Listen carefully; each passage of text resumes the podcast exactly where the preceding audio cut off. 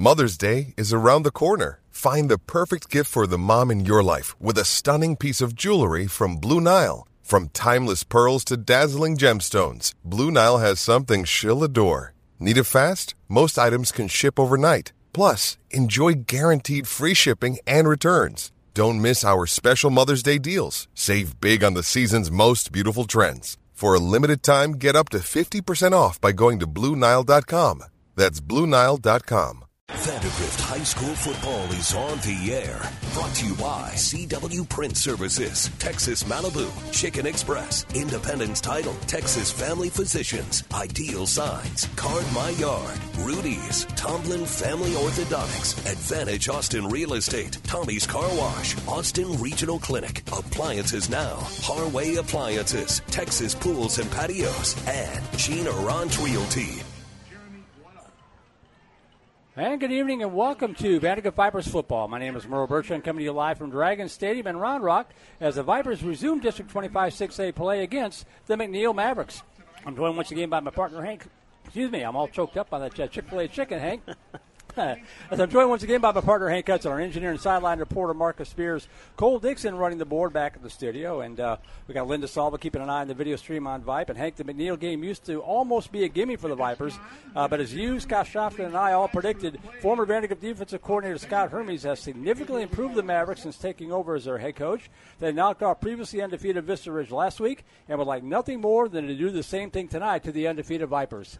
Well, the Vipers are going to have a target every week, Merle. We talked about that. They're the big boy on the block now after coming into this district as the new guy and winning it in a surprise fashion those first couple of years. But now you're the big kid on the block. And so we're here at one of the cloud capped towers, the gorgeous palaces of right. Texas football, Round Rock Dragon Stadium. Is this a dragon I see before me, Merle? And it's uh, it's going to be a great night for football. The weather is beautiful. If the rain holds off, this is actually some real football weather, and it's not – 100 degrees on the field. Right. Uh, McNeil is vastly improved. They won a ball game last week, seven to six uh, against Vista Ridge, as you said. So a defensive specialty coach in Coach Hermes. Uh, they've always got exciting athletes, and he's really transforming the culture here. So you know, they've uh, McNeil's got some good athletes. Coach Hermes is a, a, proven entity. He was beloved when he was here as a defensive coordinator. Right. So I fully expect him to continue the upward trend. They're starting seven sophomores tonight, Merle. So they're young and they're they're going to have uh, uh, all to play for against this Vandegrift Vipers team and attempt to knock them off their lofty perch. That's exactly right. Yeah, they're going to get the Vipers as always. They're going to get the best effort from everybody, including McNeil tonight. McNeil knows that they are in the midst of the playoff race, and this is a big game here for the Mavericks. So that sets the table here. We'll take a quick break. When we come back, we'll hear from Vipers head coach Drew Sanders as he talks about the Vipers' huge win over uh, over Manor last week, and get his thoughts on tonight's matchup with the McNeil Mavericks. You're listening to Vandegrift Vipers football on the Horn.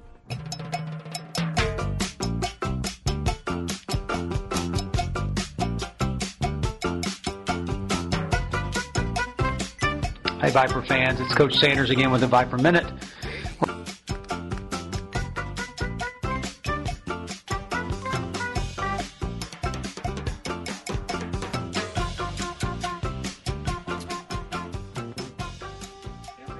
Still waiting for the feed from the studio. Looks like we have some technical difficulties, Merle, but it is a beautiful night for football. Yes, it is. I think he, maybe maybe he choked on a chicken sandwich as well. yes, kind of kind of a goofy night here, but well, uh, it's still we'll early. It's still early in the season. We haven't hit mid-season form yet, but we're working towards it. Hopefully tonight we'll see a Vandegrift Vipers team that comes out and stays focused. I mean, in these kind of games, Merle, when you've got a team that is young and inspired, anything can happen. We've seen it before at 6A football, so you've got to come out and stay focused. It's a business trip. You know, they're going to have three business trips to Dragon Stadium this season right. in, a, in a tra- strange twist of fate. So, got to take care of business tonight.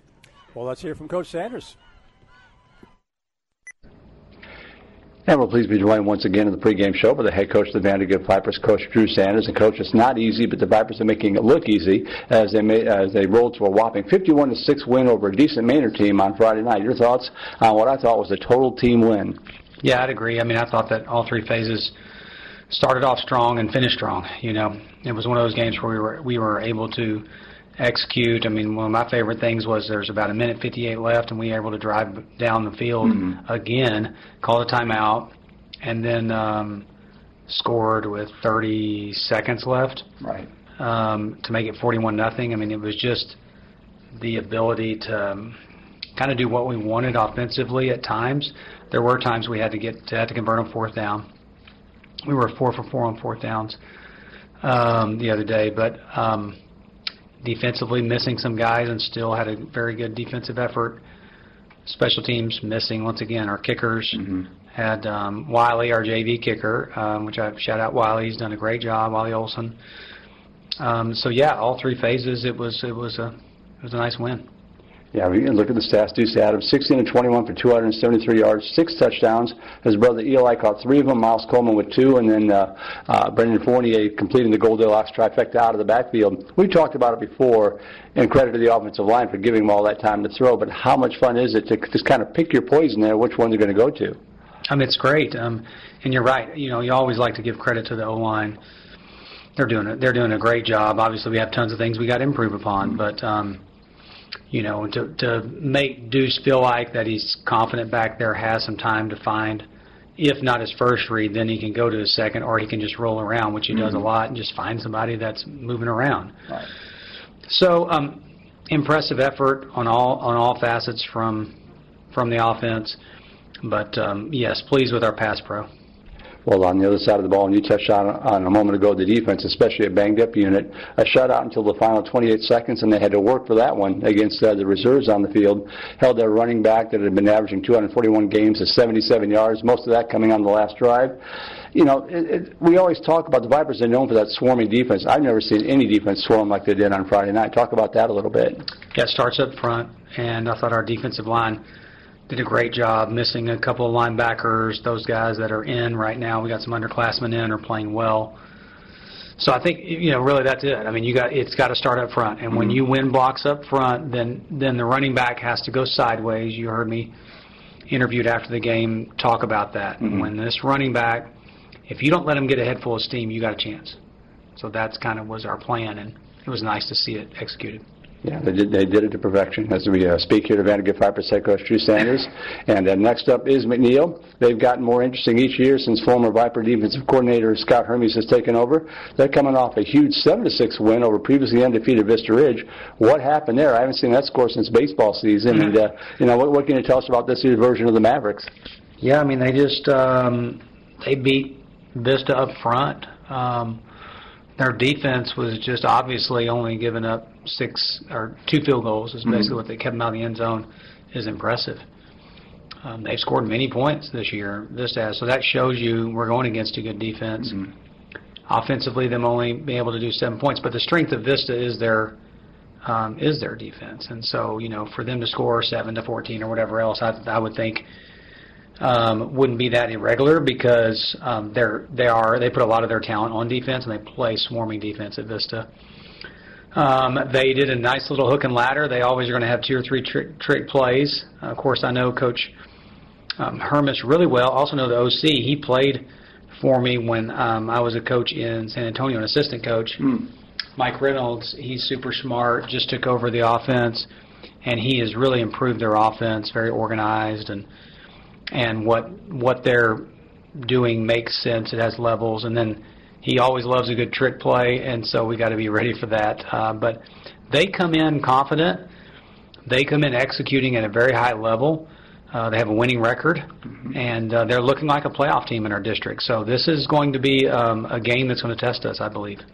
Well, I mentioned at the beginning about how the Vipers are making it look so much easier than it really is. So, and we talked about this in years past. How are you keeping these guys focused and not believing all the superlatives people are writing about them and talking about them and all that kind of stuff? How are you keeping them focused on week after week here? They seem to be doing a really good job of that. We've we've had good starts. We've, you know, themselves. I, th- I think you know. I mean, I, we talk all the time about our goals, weekly goals. We have weekly goals, weekly themes.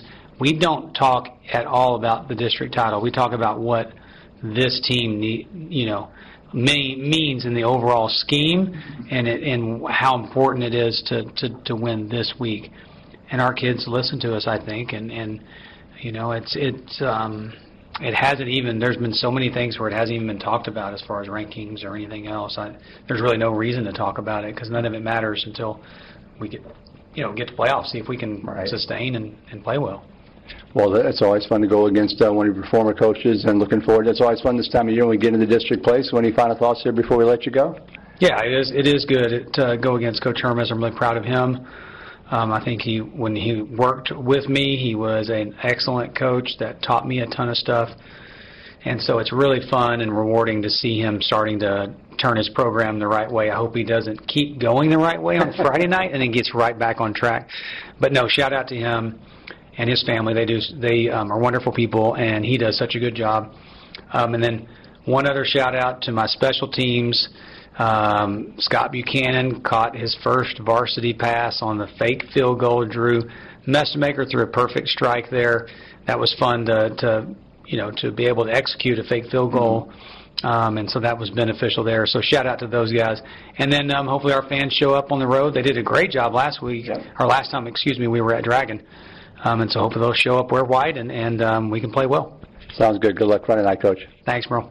Vandegrift Vipers head coach Drew Sanders, a guest here on the pregame show. We'll take a break and be right back. You're listening to Vandegrift Vipers football on the horn.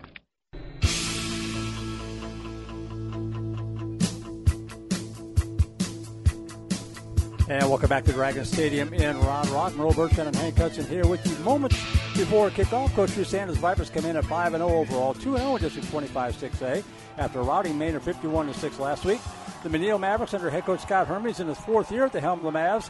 Interplay at 3 2 overall and 1 1 in district play after upsetting Vista Ridge 7 6 uh, last week. McNeil finishes 2 8 last season, Hank, but five of those losses were by a touchdown or less.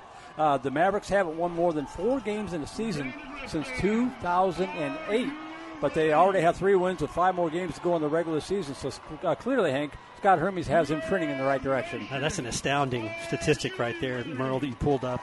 Uh, since 2008, no more than three games. That's you know astounding. I mean, he's got the rest of the season to do that, and I'm, my money is on Coach Hermes and the McNeil Mavericks to eclipse that win total and you know, I'm been interested to watch as a fan right. of football how they do in the coming years. You know, he's got the culture kind of turned around, and you think about them being a playoff team, and you think about the benefit that this Vandegrift team has had, Merle. Over the last three years, they've had 14 extra weeks of practice. Right. So last year you had six extra weeks as you go into that state championship game. Uh, then uh, each year before that, making it to the quarterfinal round, you get four extra week weeks of practice, and the cumulative effect of that uh, it's like an avalanche of just extra repetitions. Yeah, and, and that's for the underclassmen as well because the, the, freshmen and the sophomores keep working too, even though they don't have games. So yes, yes. they go, get all that extra experience as well. 10,000 hours of practice to become an expert. Ever, eighth ever meeting between Vandegrift and McNeil. The Vipers have won all seven previous matchups, including the last year's 57 and nothing shutout at Monroe Memorial Stadium. So we'll see if the Vipers can make it eight in a row here tonight. Merle Bertrand, Hank Hudson here, and you. Welcome aboard on a Friday night, week number six, actually seven of the high school season, but number six for these two teams. Mavericks kicking off from left to right. The ball's in the air, and we are underway as the kickoff is going to sail back to the goal line. The Vipers are going to bring it out up to the 5 to the 10 to the 15. I see him out across the 20 and bounce to the outside, and a flag comes down. Eli Adams on the return out the 27 We'll check the flag. Mavericks in the maroon or the uh, navy blue jerseys and pants, white numerals, navy blue helmet with the sort of chrome forest green emblem on the side. They've done a little upgrade there. Their uh, inflatable, as you pointed out, Hank, was a, a, lot nicer than what we've seen in the past. So the Mavericks looking good. Yeah, still no match for Vic Viper or, no. or Nessie, as we just found out from Matt Sanders, but definitely an upgrade on the uniforms and the inflatable and love this stadium. Always yes. have. Love this campus. It kind of sneaks up on, on you depending on which way you drive into the stadium. It's like it just pops up in the middle of a neighborhood, but right. it's very intimate right here on the campus of Round Rock High School. Fun place to play football. Penalty on the Vipers on their turn, so they'll have it first and 10 from the 11 yard line. Going from right to left, Vipers in the all white tonight. Big, thick black numerals. Black helmet with the chrome insignia on the side. And Deuce Adams in the shotgun. Swing pass right side and the right slant complete out to the 20. Stiff arm and out to the 27 yard line. And the quick hitter right there to Miles Coleman. What a, what a season he has had. Last year's area MVP, Miles Coleman, picking up right where he left off this year. First down, 10 at the 26 yard line. One receiver wide right, two to the near side. And the handoff to Zay Oliver. Straight ahead, running out to the 32. That'll be good for a four yard pickup. Second down and six for the Vipers. Vipers operating at pace, substituting personnel between the backs and receivers. Deuce Adams coming in, averaging or 16 and 21, 273 yards, six touchdowns last week, 73 out of 100, 1,154 yards, 15 touchdowns, no interceptions Oof. for the senior move-in from Canyon High School. Quite a stat line. Look to add to it here tonight. Second down was called seven from the 30 yard line, moving from right to left. Two receivers to the right side, ball on the far hash. Shuttle pass underneath the Coleman. He's coming from right to left, cuts it up to the 35, turns on the speed, breaks a tackle, and gets out to about the 38 yard line. That'll be good for about a seven yard pickup and another Viper first down. Once again, the Vipers Merle in multiple formations. That time they started in a three by two, three receivers to the right side, two to the left, split. Before the ball is snapped, they motion to a back in the backfield, uh, move a receiver into a slot. That's actually a pass for those of right. you who saw it on the on the video. First down 10 at the Viper 38 yard line. Skoglund goes in motion left to right, settles into the right tight end. Play action, swing out here to the near side. Eli Adams out across the 40 and shoved out of bounds at about the 45. They're going to give him the pretty good spot there. They're going to give him the 46 yard line. That'll be good for an eight yard pickup, second down and two. Vipers looking very efficient, looking very efficient in their substitutions and like a team that is a well-oiled machine so far this year. Miles Coleman, 28 catches, 492 yards, 17.6 yards per catch with seven touchdowns. Eli Adams, 15 to 348, 23.2 yards per catch with six touchdowns. And there's a handoff to Oliver, straight ahead running, big hole out across the 50 down to the Maverick 46 and another first down. They're mixing it up really well, Hank. Yes, indeed. That time you had two guys, Link Skoglund, and I think it was also the right guard there, Gage Garrison. Big hole. Going quickly again. Swing pass over to the right side, complete to Coleman.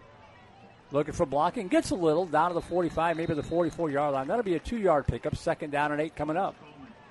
That's that zone read look, Merle, where you pull a guard, Jacob Henry pulling, so your RPO action. long handoff to Miles Coleman for a two yard gain. Second down and eight from the 44 yard line, play action. Adams dropping back all day to throw. Now fires over the right side, waiting for Coleman. The clear, caught, touchdown, Vandegrift. Well, that looked easy.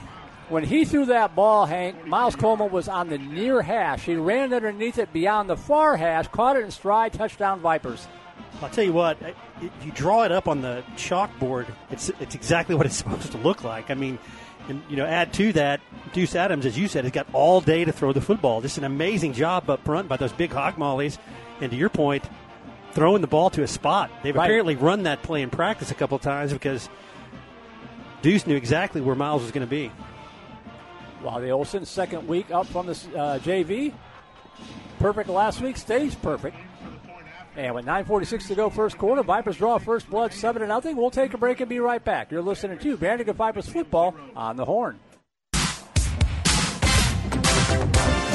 Carter Reed does to kick it off to the 40-yard line, and he line drives that one down to the goal line. Fielded from there up to the 5 to the 10 to the 15, up the near sideline of the 20. Gets a bit of a seam.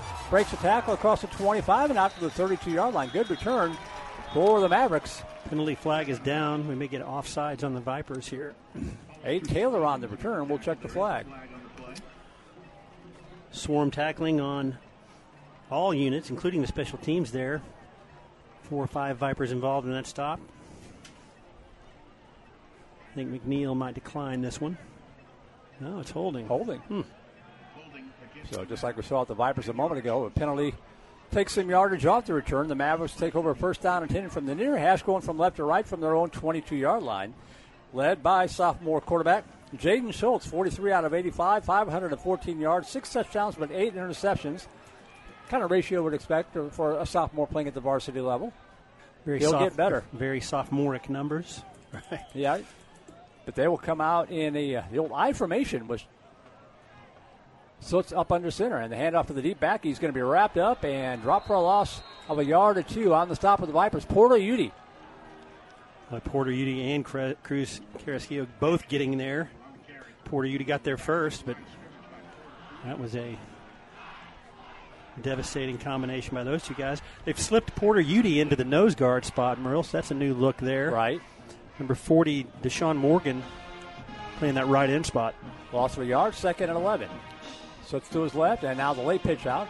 Gets it out across the 25. Pretty good game. They're running over people out to the 30 yard line. That's going to bring up a third down at about two. That was the junior running back, Joshua Williams. And the Mavericks trying to go. They could say the knee touchdown at the 28, so third down and four. Nice pickup that time. Oh, free play. Piper's jump, and that'll. Oh, procedure. Okay. Not a free play. Procedure against the Mavericks to push them back five yards. That helps.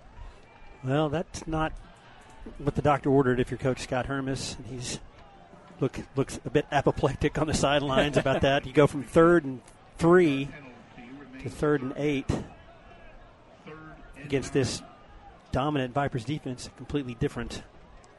Viper defense giving up just 10.8 points per game, and they've been riddled with injuries. So that we talk about the depth all the time. A couple of new starters in there. Let's call it 39 from the 23 yard line. Receiver coming in motion left to right. Play action. Dropping back. Kinnison throws it. That ball is thrown underneath, and it's going to be an inner drop. Oh, somehow caught at the 49 yard line. Two Vipers tipped it, and it wound up in the hands of Jarrell Gray, and it's a first down for the Mavericks. Well, that's the kind of thing you're going to see on Ripley's Believe It or Not. Right. Because, like you said, two Vipers got a hand on it. Like Vipers defender went up, got, a, got up there a little bit early, and just missed time the ball just a little bit. Good old fashioned tip drill. I think Udy hit Schultz right as he threw the football, forced it to be underthrown. That nine times out of ten, that's an interception. Fakes the pitch out and gets it across the midfield stripe to the 48 yard line. Just a gain of a yard. Second down and nine. On the stop for the Vipers, look like Hollister Stevens, second and nine. The Mavericks really dodged a bullet on that because you're right, Merle. Oh, that's a, that's an interception all day, every day. But it is a game of excitement and titillating bounces and tips. I think Mavericks take advantage there. Second down and nine from the 48 yard line of the Vipers. One receiver left, one to the near side. Schultz dropping back, stepping up. Got a receiver, a little bit behind the defense, and incomplete. Well, what a great job in coverage right there. Number 22, Aiden Jones. Aiden Jones, yeah. Absolutely stride for stride. I think if you're the McNeil quarterback, you think that ball should have been caught. Deron Calhoun, the receiver. That was a beautifully thrown pass. He had pretty good time to throw there, but you know, notice the difference, Merle, the amount of time that that Deuce Adams had to throw versus Right. what uh, Jaden Schultz has got. Quite a bit different. Third down and nine. Counter play to the right side, trying to get the corner turn. Will to the 45 and spins down. About the 43 yard line. Still about four yards shy of the first down. Vipers are saying they got the football, but the officials are saying no. Nice looking play design there on the misdirection. Coach Sanders, that was interesting to hear that the McNeil offensive coordinator played for Coach Sanders, Mike Reynolds, back when he was at San Antonio. Mavericks going for it on fourth and four. That was Joshua Williams on that carry. Chance to get off the field. Fourth and four. Vipers with the three man front spread all across the line. Schultz in the shotgun, the pistol formation. Shuttle pass underneath and going to cut it back up to the 40 and down to the 38 yard line. That'll be good for the first down. Nifty play there to Jarrell Gray for the Maverick first down. Another counter play, nifty play design again. Get everybody moving to the left to the wide side of the field. You're on the right hash mark. So you got to defend the big wide side of the field there, and you bring the wing back on the left underneath for a little hit, little uh, toss. Nice looking play design. The first down and 10. Good ma- uh, drive here by the Mavs at the Viper 38 yard line. 6.14 to go first quarter. Vandegrift up 7 0. Mavericks on the move. Schultz dropping back. Looking, firing underneath. Right side, sliding catch made down to the 22 yard line by Deron Calhoun. Another first down. So the Vipers went seven plays and 89 yards to open the game, Merle, for that touchdown. McNeil answering the bell. They've just hit run their seventh play, matriculating down the field very nicely. And what have we got here? It must have been a penalty. Mavericks backing up. Or do they call it incomplete? They maybe are calling it incomplete. I don't see any. I don't see any flags. Coach Hermes is all the way to the bottom of the numbers. They must have called it incomplete. I think you're right. Second down and 10. Late call. Very unusual. Calhoun slided to make the catch. His back shielded the football, so we couldn't really see it from here. So second and 10 from the 38 yard line. Pistol formation again. Two receivers left, two to the near side.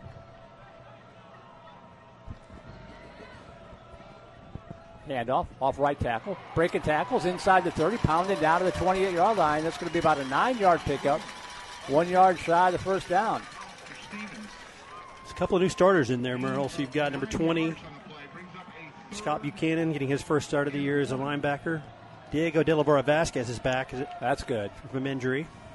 Third down and one. Schultz up under center. And he's going to take it off the left side, and quarterback sneak down to the 27. Needed one, picks up two. That continues for the Mavericks. McNeil Mavericks looking plenty feisty tonight, bro. Yes, they are. well coached. They look very well organized. This offensive series is very well designed. Two receivers left, two to the near side. Pistol formation again for Jaden Schultz, the junior, the sophomore quarterback.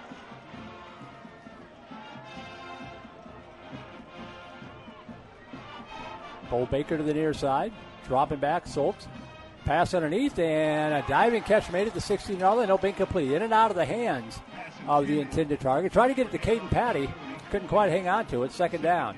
Nice extension. I think he couldn't hang on to it as he crashed into the turf.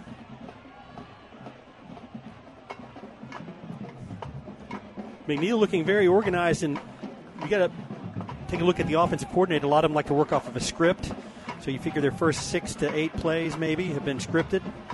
So now they're maybe off beyond the script. They're off Right. the map. Second and 10 at the 28 yard line.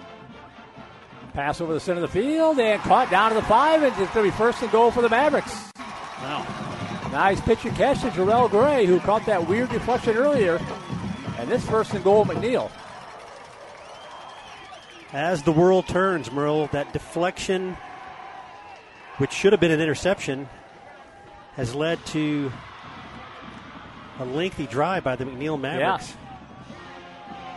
Schultz up under center, one back deep. Give it to him, and he's going to be swallowed up. Going to lose a couple of yards. A whole host of Vipers getting up from the bottom of the pile, led by Porter Udy. Jacob Henry had to come off after losing his helmet, doing double duty on, as a left guard on the offensive line, also getting plenty of reps on the defensive line this year. Second down and goal back at the seven.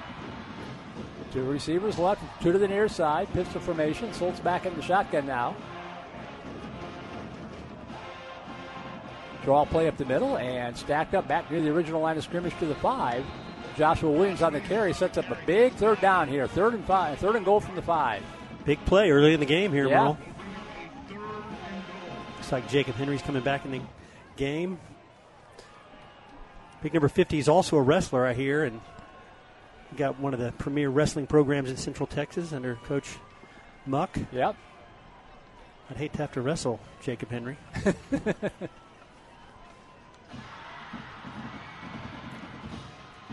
I'd like to see that.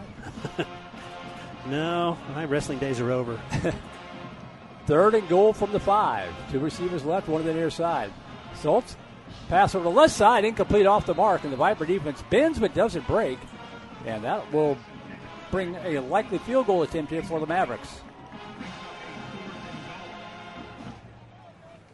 Might have to give an assist to the Vandegrift Vipers marching band there, bringing up the Death Star music for the goal line stands. Big difference here, getting them off the field.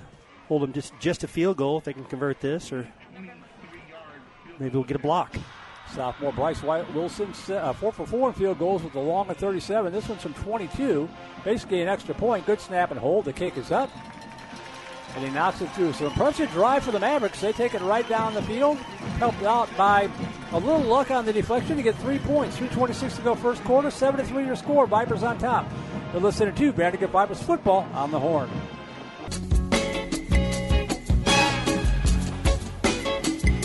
Welcome back to Dragon Stadium. 3.26 to go opening quarter. 7-3 Vipers on top. Merle Bertrand here along with Hank Hudson, Cole Dixon back at the studio. Marcus Spears, our engineer, he'll be down at the sidelines. We'll hear from him and Coach Sanders at halftime. And Linda Saul keeping an eye on the video stream on Vite. Kickoff coming from the 40. Short kick over to the far sideline. That is going to angle and roll out of bounds, and that'll benefit the Vipers. And Hank, not to be denigrating to McNeil, but this game used to be almost a bye week for the Vipers. They were so much better than the Mavericks. You can see that gap closing, and like you said, McNeil, a very feisty bunch. They're out here to play football tonight. Like the last two years, Merle, the combined score of the Vipers was 100 points. So right. Uh, already we're seeing a much improved McNeil team. And, you know, if not for uh, that tipped pass on the last drive, they end up going 11 plays and uh, 78 yards to score there. But that, that could have been a you know three three or four play and out if we'd have converted on the interception. Right. So a game of inches, a game of small details. That's a, that's the kind of situation where the defense needs to go ahead and convert that turnover get them off the field. You have a short field for the offense. So, but full credit to McNeil there. Yep. Uh, after that, they got a little bit of burst of momentum and then took full advantage. Well, given that history, if the Vipers get that interception, if it's not a pick six, maybe they pop it right down and score, fourth to nothing. I mean, Neil just kind of throws up their hands and say, "Here we go again." Instead, we got a football game here early. Kickoff Going to sail the Coleman back at the eight yard line, fielded up to the 10 to the 15, up the right hash to the 25, burst of speed, slips, cuts back to the 30, and he's going to get it out to about the 36 yard line. So that penalty worked out well, but a flag comes in late. I can only hope that maybe somebody got a hand up in the grill or something like that. That is the that's the same.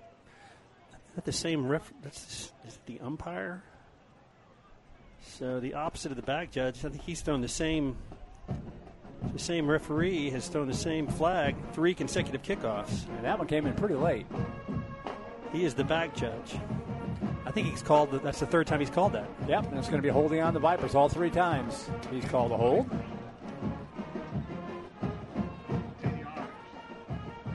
So that'll push Vandegrift back first down and 10 from, well, they're going to spot this football, probably the 26 yard line. 3.17 to go opening quarter. Vandegrift up 7 3.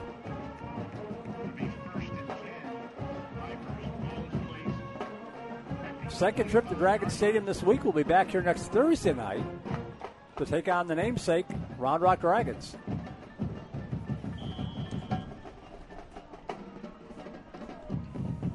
So first and 10 for the Vipers at their own 26 yard line, moving from right to left.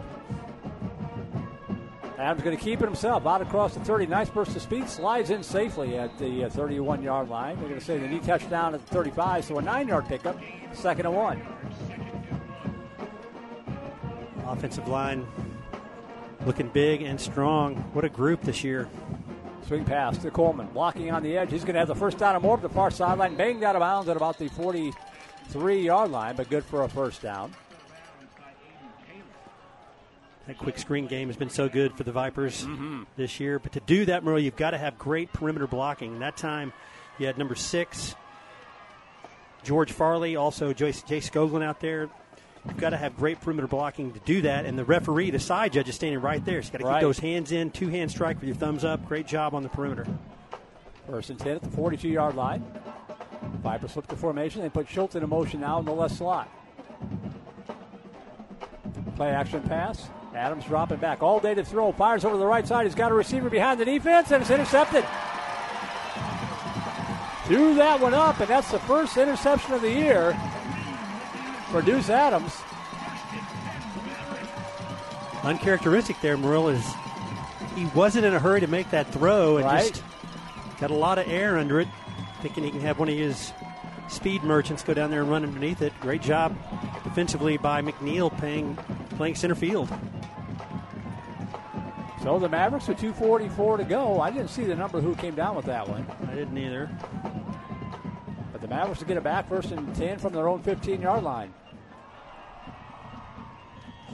Oh my, what a difference uh, versus the last couple of years. Here we are nearing the end of the first quarter. Vipers have turned the ball over, up 7 3. But McNeil, uh, Merle, has again seized some momentum in this right. game. So we'll see if the Viper defense has made some adjustments after that long previous drive by the Mavericks. One receiver left, two to the near side. Empty back set now for Schultz. And a timeout. Timeout taken by the Mavericks. Let's take it with them. 2.44 to go here in this first quarter. You're watching or listening to Vandegrift Vipers football on the horn. After the timeout, the Mavericks will run a little swing pass to the right side, complete to Aiden Taylor for about seven yards, but flags come flying in from everywhere, so hold everything. I see Cruz Carrasquillo applauding. That's always a good sign. That looks like a confetti burst. All the flags flying around everywhere. yeah, it did. Obviously, some kind of infraction going on there, which was apparent to all of the referees holding the call on the Mavericks. That'll push it back and make it first and 20, I would imagine, unless it's a spot foul. 10 yards from the spot of the hole. It'll remain second down. Well, here we go, Merle. 2.35 remaining in the first quarter. McNeil seizes the momentum with an interception. And oh my, how the times have changed. Yeah. It was a spot foul, so first and 15 back at the 10 yard line. Mavericks going from left to right. 2.28 to go opening quarter. Vipers up 7 3, but the Mavericks showing that they're here for the for the duration. Dropping back, looking, pass over to the right side. That ball is incomplete. That was dangerously close to a face guarding call, maybe there on uh, Diego de la Vasquez because he never really turned around. It's an incomplete pass, so they got away with it. Yeah, that's the second time. I think that's Aiden Jones. We've or seen Jones, him yeah, doing a great job running with the receiver, but once you see his hands flash or his eyes flash, you eventually you're going to have to make sure you get your head around. But the coverage is there. The, the good thing about that is he didn't have any contact. Right. Second down and 15 from the 10 yard line. Soltz in the shotgun, pistol formation. Two receivers left, two to the near side. Now coming in motion right to left is Baker. Handoff right up the middle and gets it out across the 10 to about the 12 yard line. It'll bring up a third down and about seven yards to go. The rolling ball of Butcher's Knives. Diego de la Vora Vasquez back from his sabbatical, resuming his reign of destruction from his linebacker spot. They're extra angry when they miss a game, too. Oh, yes. Yes, indeed. Third down and let's call it 11 from about the 14 yard line. Soltz rolling to his right, under pressure, fires over to the right side and batted away. Almost intercepted. Almost there. intercepted. Great job by uh, Sebastian Kvetin crossing in and swatting that ball down. And the Vipers figure to get good field position here, forcing a punt, fourth down and 11 from the 14. Well, you make a good point there about being extra mad when you miss a couple of games. A lot of these guys are more than willing to play hurt, so it's right. up to you know, great job by our you know training uh, crew. Doc Shivers is always right on top of those injuries because you know these guys want to play. Oh yeah, and and you know unless they've got you know you know an exposed bone or something, a lot, a lot of times they'll push themselves a little too far. So glad glad Diego got a little bit of break last week. Low snap. Wilson plucks it off the carpet, gets a high booming punt, angles to the sideline, and rolls out of bounds. We'll see where they spot it. Vipers will get decent field position. It's going to be down at the 48 yard line. So about a 37 yard punt, no return. Vipers get it back. The turnover doesn't hurt them with 132 to go in this first quarter. Well, good field position here. A little bit lackluster on that last throw from Deuce Adams. Mm-hmm. Getting a little bit spoiled maybe by having all the speed guys run into the clear open field. Yeah, sometimes it can almost be too easy, I think. Uh, I think you're right. Emails open, right, by the way, voice of the vipers at gmail.com. All one word, plural, voice of the vipers at gmail.com. First and 10 at the 48 yard line of the Mavericks. Vipers moving from right to left. In the road, Whites with the black helmet. Adams empty back, looking.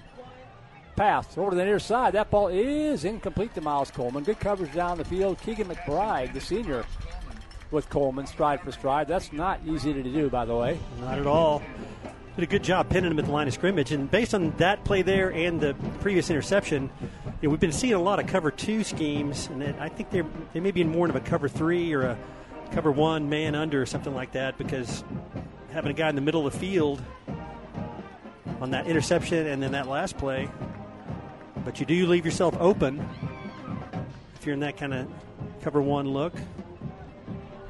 Sure, it's not. It looks like a cover three straight across here. Started out trips wide right, but now they put Skoglund in motion going from right to left, and a timeout taken by the Vipers with 126 to go. I'm going to keep it here because I never trust going to break when the Vipers have the ball. No kidding. So cover three means you just got three guys playing the thirds.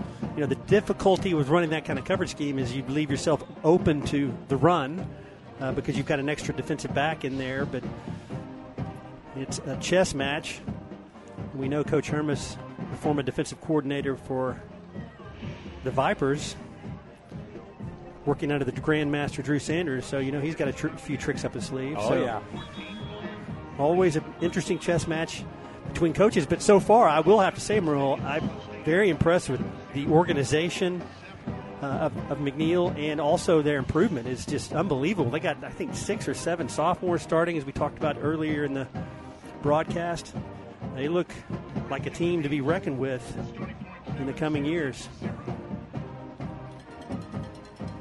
So Vipers come back out on the field after the timeout. Second down and 10 from the Maverick 48 yard line.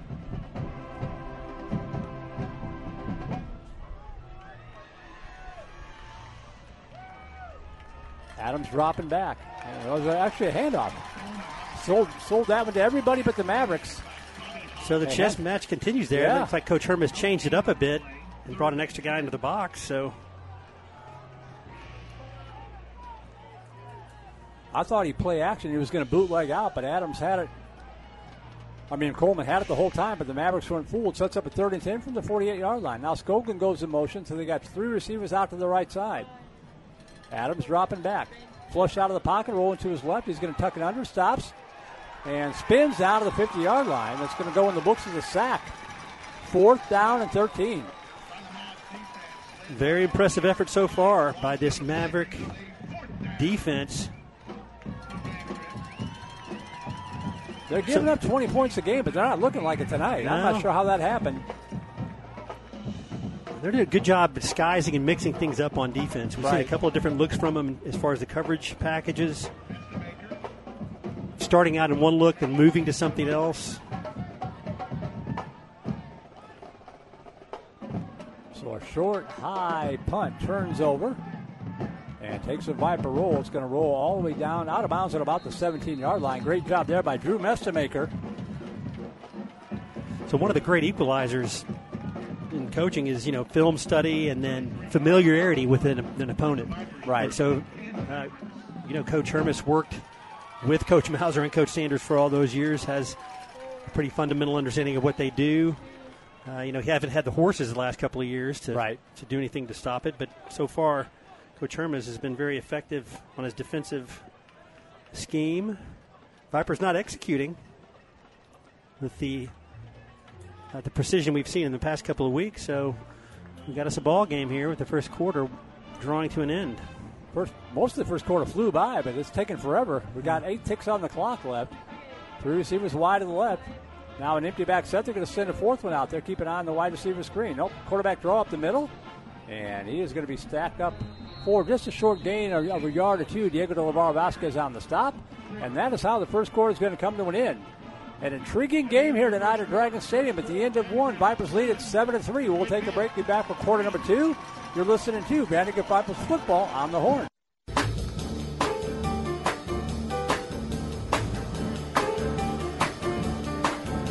Welcome back to Dragon Stadium. Start of the second quarter. Merle Bertrand and Hank Hudson here, high above in what they call the Dragon's Lair, on top of Dragon Stadium.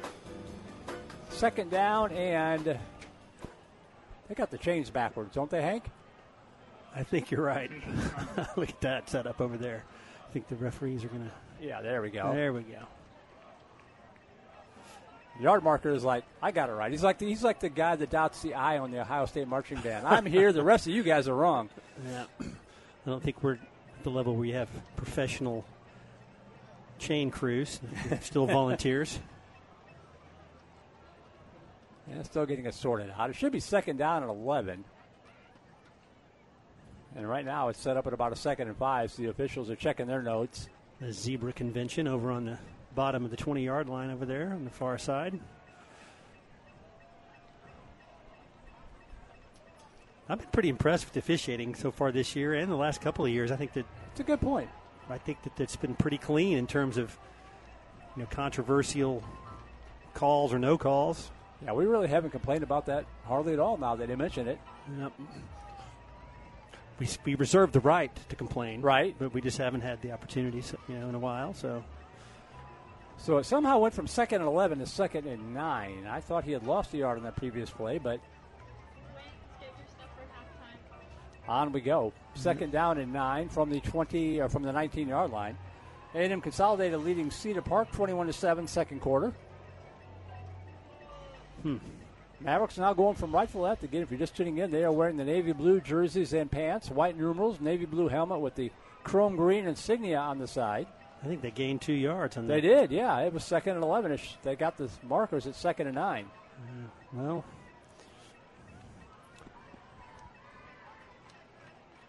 One of the officials still talking to Coach Hermes.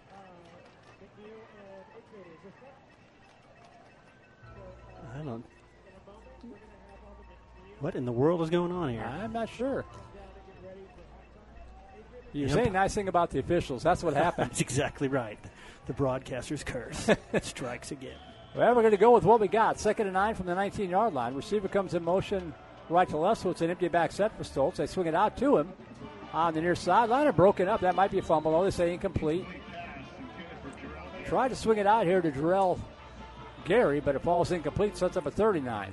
Great job over there by the Swiss Army knife, Drew Mestemaker, playing a cornerback spot. Keeping great outside leverage there, forcing the play back to the inside so his compadres can come over and help out. That's a completed pass.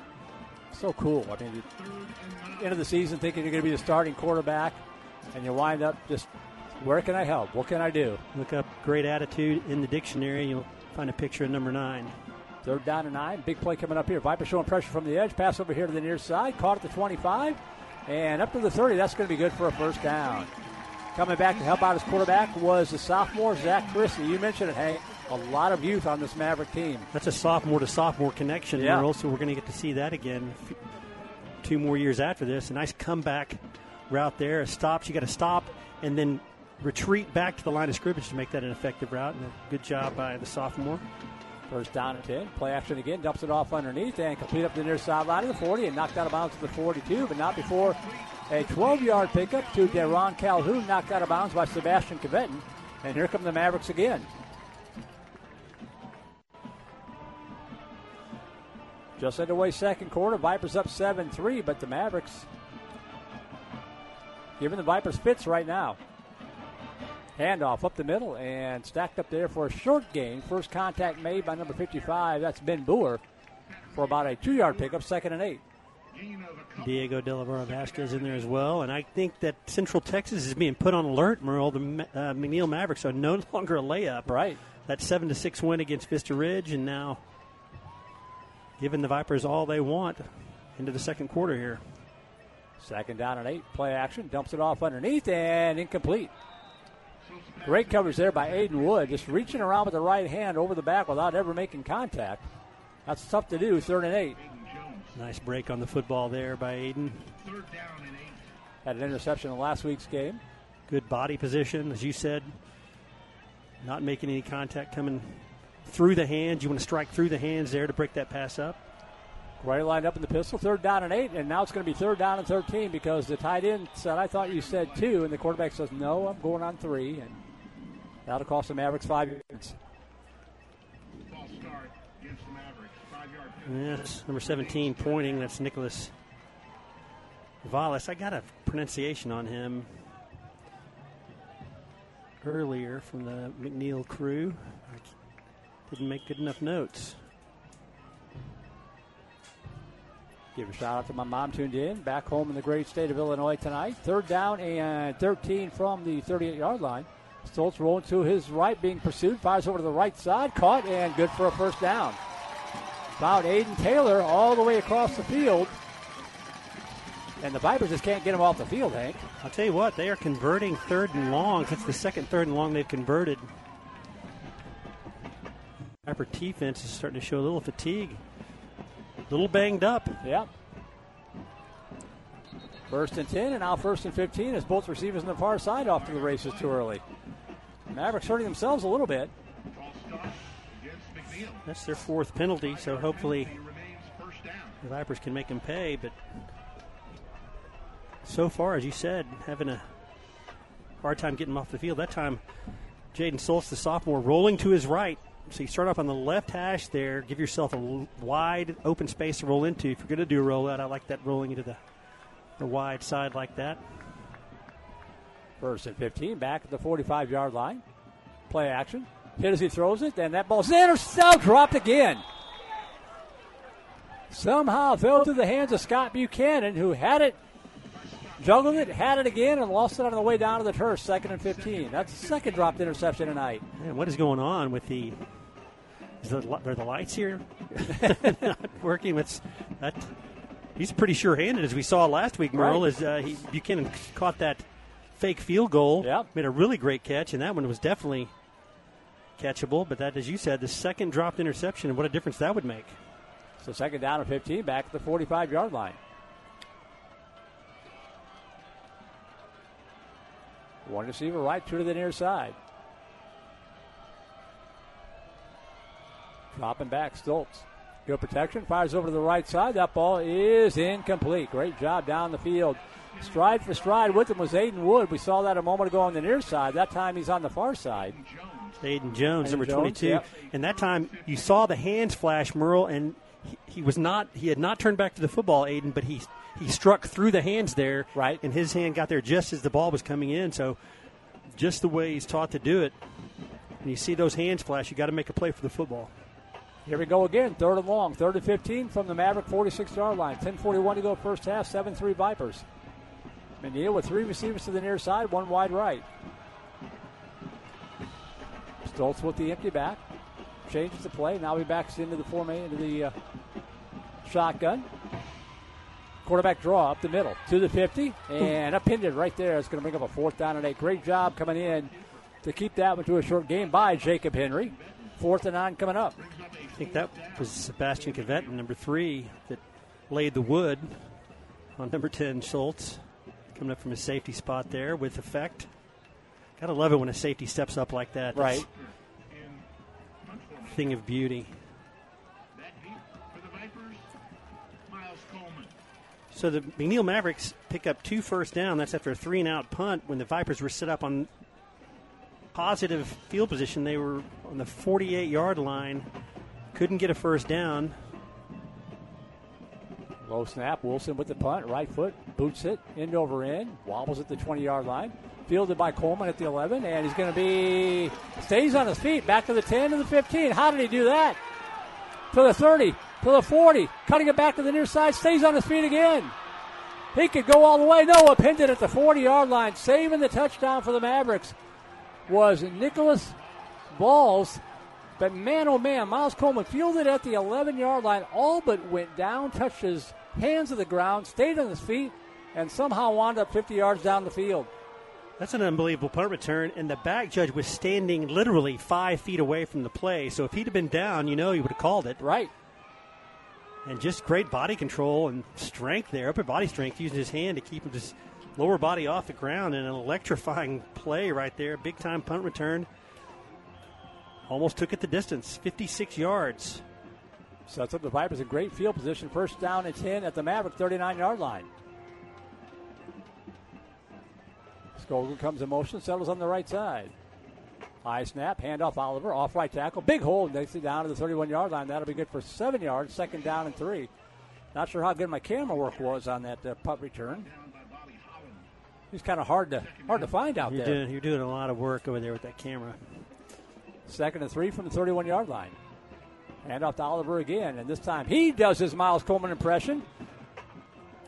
Tripped up in the backfield, fell forward, used his right hand to keep crabbing along the ground and picked up the first down. So what we- we're seeing right now, Merle, is similar to what we saw last week. It's just straight ahead running downhill, nobody pulling, hand the ball off to Zade Oliver, that big offensive line getting the push. Oliver again starts up the middle, goes to the left, and gets it down to the 25, maybe the 24 yard line. A gain of two, second down and eight. So this is the kind of thing where you soften them up a bit and then maybe go over the top. But Right.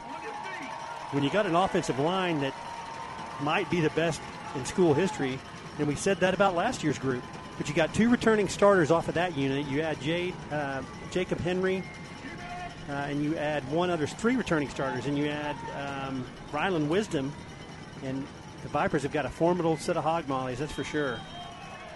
And I gave them the, the jinx. He jinxed them. Somebody moved. Unbelievable. I'm two for two. That's it. No more praise. No. Ever. Yeah. Instead of pushing back five yards, second and 13 now from the Maverick 29 yard line. We've heard Kurt Sanders, Merle, talk about playing complementary football.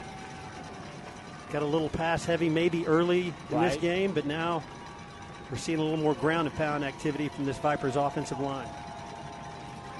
Flip blocks go over to the left side. Looks like Brendan Fournier may be in the ball game. Coleman comes in motion. It is Fournier with the carries.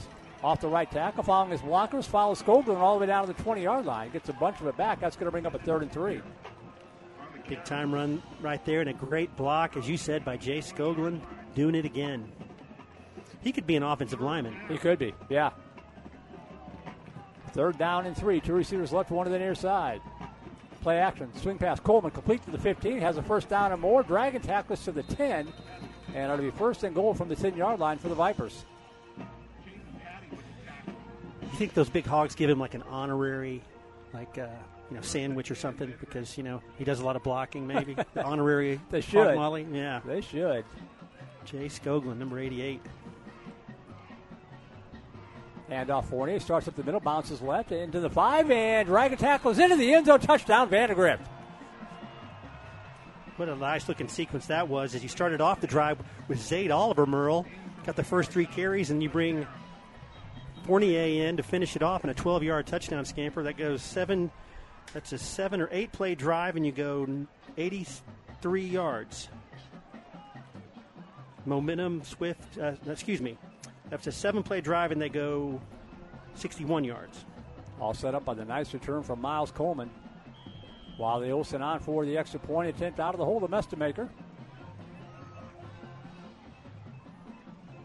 Good snap and hold. Kick is up. Looks good from here.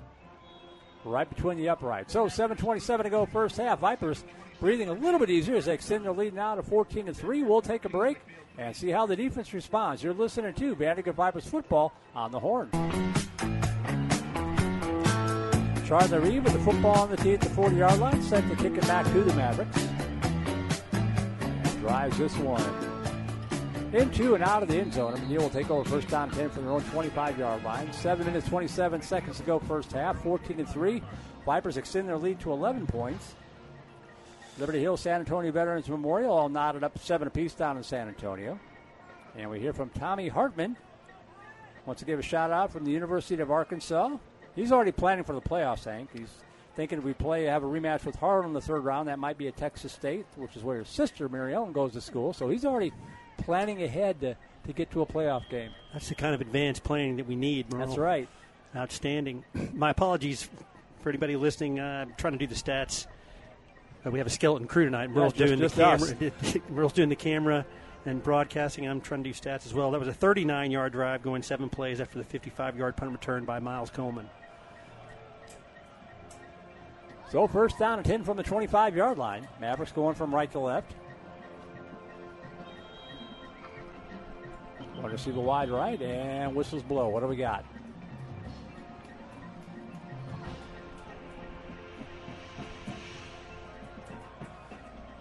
Delay of game. Delay of game. Okay. That's the fifth penalty hmm. on McNeil.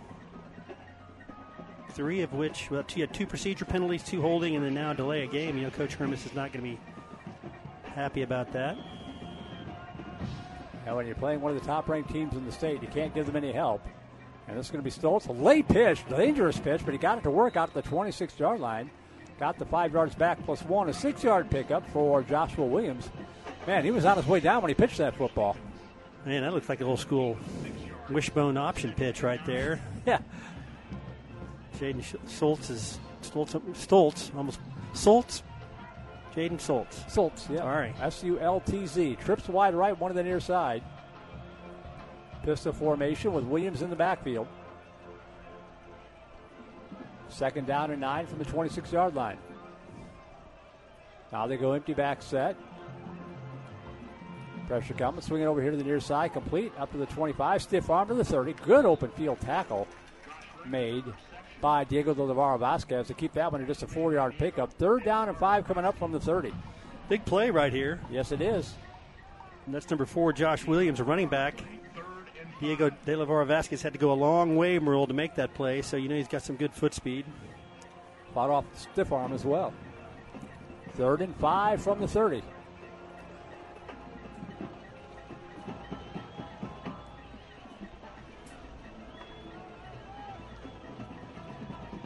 Handoff and slipped and spun himself out. Joshua Williams trying to take it off left tackle. He wiped out and helps out the Vipers. That'll be the easiest tackle Vandegrift's defense will make all year. Fourth down coming up, and the Mavericks have to punt it away. We need to mark the calendars, see how the Nostradamus email comes into effect if we play uh, Vela. Uh, is it Vela in, at Texas State? You think that's, Right, right. We have to make sure we remember that. They're the perennial powerhouse down there. Oh, I think it was Harlan. It was the Harlan. rematch against Okay. Harlan. Yeah, yeah, yeah. Wilson set to punt it away. He's had a couple of good punts tonight. He'll hit it from about the 15 yard line. Good snap back this time. Rugby style punt and a high short kick in the center of the field. And it takes a Viper roll. It's going to be down at about the 48 yard line. So only about a 20 yard punt that time. Vipers with 5.13 to go and two timeouts remaining. Have it first down and 10 at the Mavericks 48 would really like to get some separation here because McNeil gets the football, I think, to start the second half. McNeil's look good in terms of their game plan and organization, with the exception of those five penalties, but they're executing their game plan with effect on both offense and defense. So, hats off to Coach Hermes again. Really brought this program in a long way in just a Yes, couple of short has. years. Vipers going from left to right. Skoglund comes in motion, settles in on the as the up back. Hand off to Fournier, following the big hog mollies inside the 45, down to the 43 yard line. Doesn't look like much, but you line up for the next play, and you've only got five yards to go to pick up the first down. Well, and why not run on that left side behind Right. Big Blake Frazier and Jacob Henry? Also, Skoglund in there helping out as usual. Triangle trips to set the screen pass to Coleman behind the two blockers. He breaks a tackle and gets it down to the 35 yard line. And that's good for another eight yard pickup. First and 10. Here come the Vipers again. They seem to have woken up a little bit. Another great block that time by Skoglund. and I think is that Farley also over there. I think you're right. Yeah, double tight ends. Play action. Pump fake this time. Nothing doing. Look at him just stand there. Now he's going to fire over to the center of the field. That ball is in and out of the hands. Oh, boy. Well, George Farley did a great job blocking on the previous play and could have reeled that one in for another touchdown. Just couldn't quite control it off his fingertips. That was a more difficult than average catch, but you know, number six will be thinking he should have caught that one. But what about the time that the line gave Yeah. Adams? He was literally just standing still, waiting for Farley to break free. Good play designs. They were in that same set as the previous play. Always fun to see the mad scientist, Lake Mauser. Second down and 10. Hand off Fournier. Takes it to the left side, and this time it's going to be flung down for no gain. Good job, open field tackle. I think that's 40. I want to wait to make sure it was. Good stop there by Tony Shannon, the senior defensive lineman. Third down and 11 coming up. One similarity, Merle, between these two ball clubs. The head coach is calling the defense from the sideline. Coach Sanders always done that for Vandegrift. Right? Get a good look at Coach Hermes down here right in front of us on about the 40 yard line, calling that Maverick defense. Big play for the Vipers. Probably in four down territory. Third and 11 from the 36. Coleman comes in motion right to left, and timeout. Timeout taken by McNeil with 3.56 to go. We'll keep it here. It's been a good ball game, Hank. I didn't know what to expect. I knew that McNeil was going to be better. I didn't know how they'd be able to hang with the Vipers, but you know we're almost at halftime, and it's only 14 to three. I think you're exactly right, Merle. I mean, it's been a very competitive ball game. The Vipers a couple of miscues you don't expect. The first interception of the year, right? Uh, some three and outs. When you get the possession, you know, on the in the positive field position, we start on the 48 yard line, go three and out with a punt. That's a little bit uncharacteristic. But the McNeil Mavericks have taken advantage of some uh, very fortuitous uh, situations in terms of uh, the deflections and you know interceptions. There could be two turnovers, two interceptions right. the Vipers could have had easily. Uh, then we had a drop. So there's three drop balls, two dropped interceptions. Uh, Farley, I don't know if you want to count that as a drop or not, but I think he he would say he probably should have caught that. So sometimes it, the breaks just don't go your way. And so far in this first half, I think it's safe to say that they, they haven't gone the Vipers' way, but you still got a 14 to three lead with 3:56 remaining in the first half. Third down and 11 coming up for the 36 yard line. Trips into the near side of the triangle. Ball in the far hash. Empty back set for Adams. Now checks off the play. Apparently the play clock isn't working because it's not counting down at all. Now Coleman comes in motion left to right. Adams dropping back, looking to swing it to him. Does here to the near sideline. Complete to the 40, to the 35. Night block on the edge inside the 30 and down to the 25 yard line. About a yard shy of the first down. It's going to bring up a third down and one. That's all Miles Coleman just dancing around and making guys miss. But again, Jay Skoglund, Merle, doing a fantastic job blocking on the perimeter. I mean, it's so hard out in space for a big guy to be able to pin defenders consistently, and Jace really seems to do an amazing job getting his body in the right position with his hands. Fourth and one. They'll line up in the stick formation. Now go Wildcat. On a fourth and one from the 26 yard line, Oliver takes a snap and will have the first down. Not by much, but he got enough. Only needed a yard, picked up two, first and 10 Vipers. Well, just by the hair of our chinny chin chin, but that's good enough for a first down. Jackson Barr, the six man on O line, came in for the refrigerator package. I don't know if they call that, but they, right. they moved the left guard, Jacob Henry, into the backfield. Three minutes to go, first half. 14 3 Vipers up, looking for more. First down 10 at the 24 yard line of the Mavericks. Oliver back in the game, lined up right side. Adams dropping back. Pocket breaks down, and he is going to go down back to the 35 yard line. Second sack of the night for him. Second and 20 coming up. That's a nice looking rush by number 55, Darren Powell. Tony Shannon brought pressure from the other side, Merle, so just a really good, strong upfield move. I think they only rushed three that time. And usually our front five is better than better than the just three uh, defenders rushing, but that time just great pressure by number 55 for the McNeil Mavericks, Darren Powell.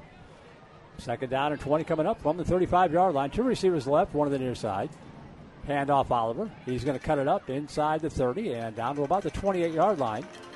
Going to set up a third down and about 13 to go. Gain of seven on that one. Vipers not in a tremendous hurry here. Is right. 154 and counting. Play clock not working, as you said. And now we're going to get a timeout. Officials timeout. Well, are we on television? Why are they calling timeout? I'm not sure. They pointed themselves. The They both sure teams did. coming off the field. Hmm. Not sure what that was about. So if the play clock is not oper- operable, that means your referee, the guy with the white cap, keeps it on the field.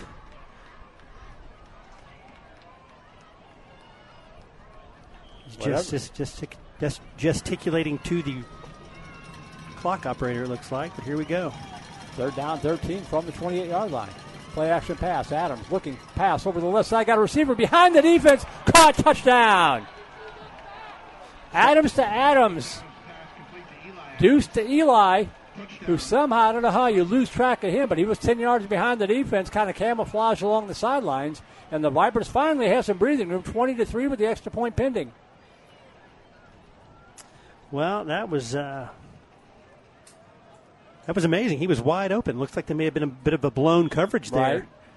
You know, that's that's the risk you run when you mix things up a lot on your defensive coverages. Is maybe you you're not entirely set or clear on what you're supposed to be doing back there. But Eli was wide open. There wasn't a defender within ten or twelve yards of him.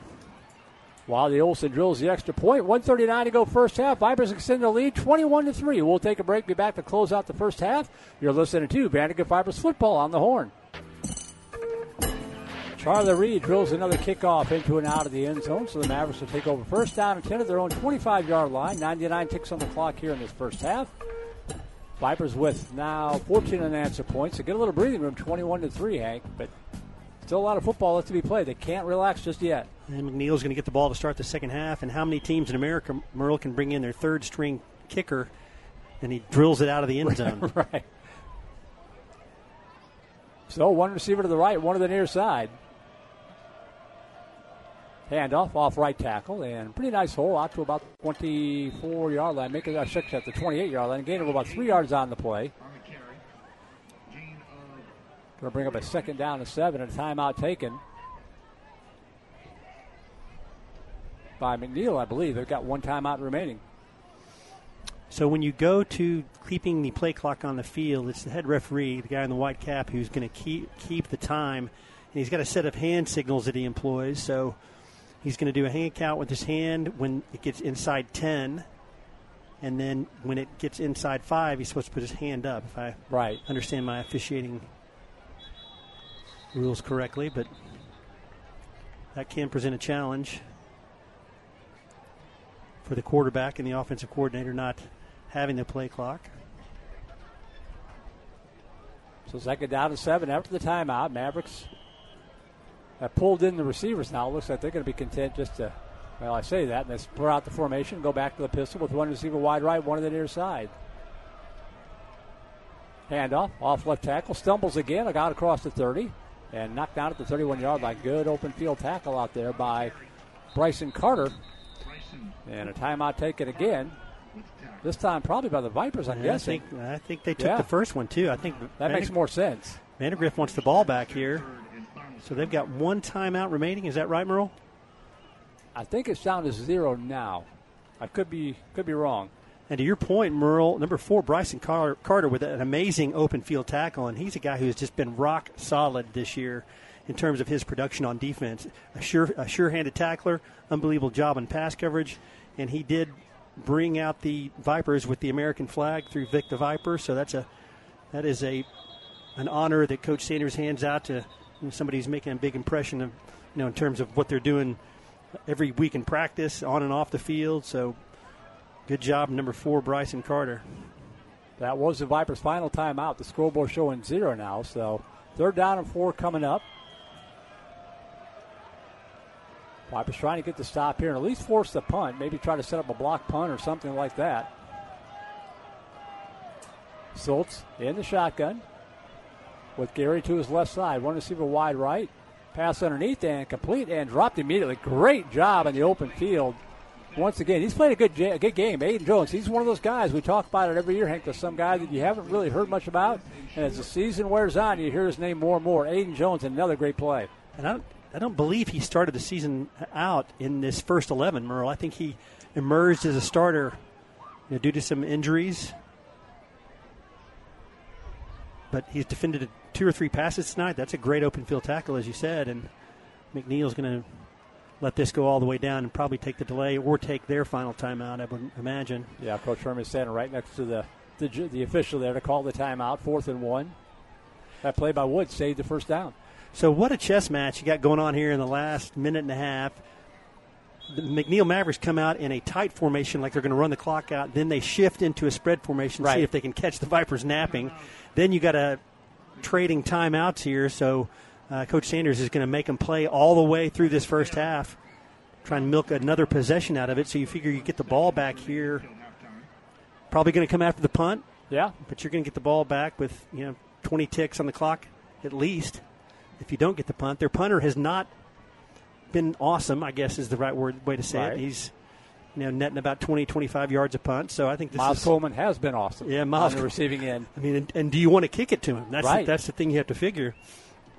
I mean, do you want to try and get a good punt here, or just kick it out of bounds? I mean, if if it's me, maybe I'm thinking. Of course, I'm not a coach, but uh, I'm not, I mean, I wouldn't want to kick it to number one Nope.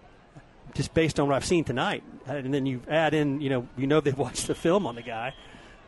So let's see what happens. So fourth and one. Wilson standing back at the 20 yard line. Pressure coming. They almost got there. Turns into a short punt. Takes a Viper roll out of bounds at the 42 yard line. So as Hank predicted, about 22 seconds left. Man, you can't come much closer than than that and not get a hand on the football. Pretty good punt by Wilson, all things considered. I'm not sure how we didn't block that. Punt. I know. They Had three guys back there that were extending. But little things. They, they didn't get there, but they also didn't rough the punter. That's exactly right. Well, and they were engaged with blockers because you want to go up for two hands with your hands crossed to block Right. the punt. And hard to do that when you're fighting off a block, but a lot of little things going on. A lot of little individual one on one battles happening every game, and McNeil's giving as good as they're getting. Adams dropping back on the first down and 10. Pass over to the right side. That ball is batted away and almost caught. That time, the defender for the Mavericks, number 24, that's Cameron Green, he tipped it up in the air. Alex Foster, the intended target. No, check that. Uh, George Farley, the intended target. He almost tracked it down off the tip. Well, one thing we've seen is that Deuce has got the arm to throw this thing 40 or 50 yards necessary to set up a score here, so uh, I bet we see a couple more shots. Second and 10, 15 ticks on the clock left. Two receivers left, one to the near side. Empty back set. Adams dropping back. A lot of running room. He's going to tuck it under and gets a block on the edge from Skoglund and steps out of bounds at the 45 yard line out of my camera shot. Eight seconds left. Out across midfield First down. to the 45 yard line. Once again, Jay Skoglund manages to be in the right place, Yep. right time to make a block. High football IQ on number 88. So you're at the 45. You probably want to get it at least another 15 yards to try a field goal, and you've got eight seconds to get there. Or you just take a shot in the end zone. Two receivers left, two to the near side. Looks like Sullivan in the backfield right now. Probably a good blocking back. Pass there to the near side. Incomplete. Try to get it to Skoglund, who had broken off the route. Brings up a second down. Saves five seconds on the clock. Yeah, I think what what you said prior to that play, Merle, maybe try and get a quick 15 yard, 10 yard gain, try and set up a long field goal attempt, but now you're really forced into just trying to heave it into the end zone. We know, Right. and we know Deuce has got the arm to do it, so let's see what happens. Trips wide left. Sullivan remains in the, na- in the game in the backfield. Adams dropping back. Now the pocket breaks down. He's going to step it up and just fires over the far side where he's got three wide shirts. It's a jump ball. Tipped up in the air. Caught touchdown! Skoglund deliberately tipped that football into the waiting arms of Jordan Oliver. Unbelievable. I think you're right. That looks like a volleyball It set. looked like a volleyball set. That was on purpose. Wow. What a turn of events. And Deuce threw that ball 55 yards in the air Yeah. to a pretty precise location, I would imagine. I mean, you can't draw it up any better than that, literally. That, made, that looks like PlayStation activity right there. That was crazy. Yeah, there were three wide shirts, and he was just throwing up to those guys and say, "Go get the football," and they did. Good snap and hold. The kick by Wally Olson is up, and it is good. And the Vipers, after a sluggish start, have erupted for 21 unanswered points, and they will take a 28 to three lead into the locker room at halftime. And Hank, sometimes you just need games like this when you're not playing your best, you're getting pushed unexpectedly. Somehow you got to find that extra gear, and thus far the Vipers have done just that. Well, that's exactly right, Merle. Neal is giving uh, the Vipers all they want in terms of competitive intensity. Uh, the coaching schemes have been, you know, spot on from Coach Hermes and his McNeil Maverick staff. So we got us a football game, and what a way to end the half. And you know, I just the question has to be asked: I, What do they call that play? Number one, is it a design tip drill play?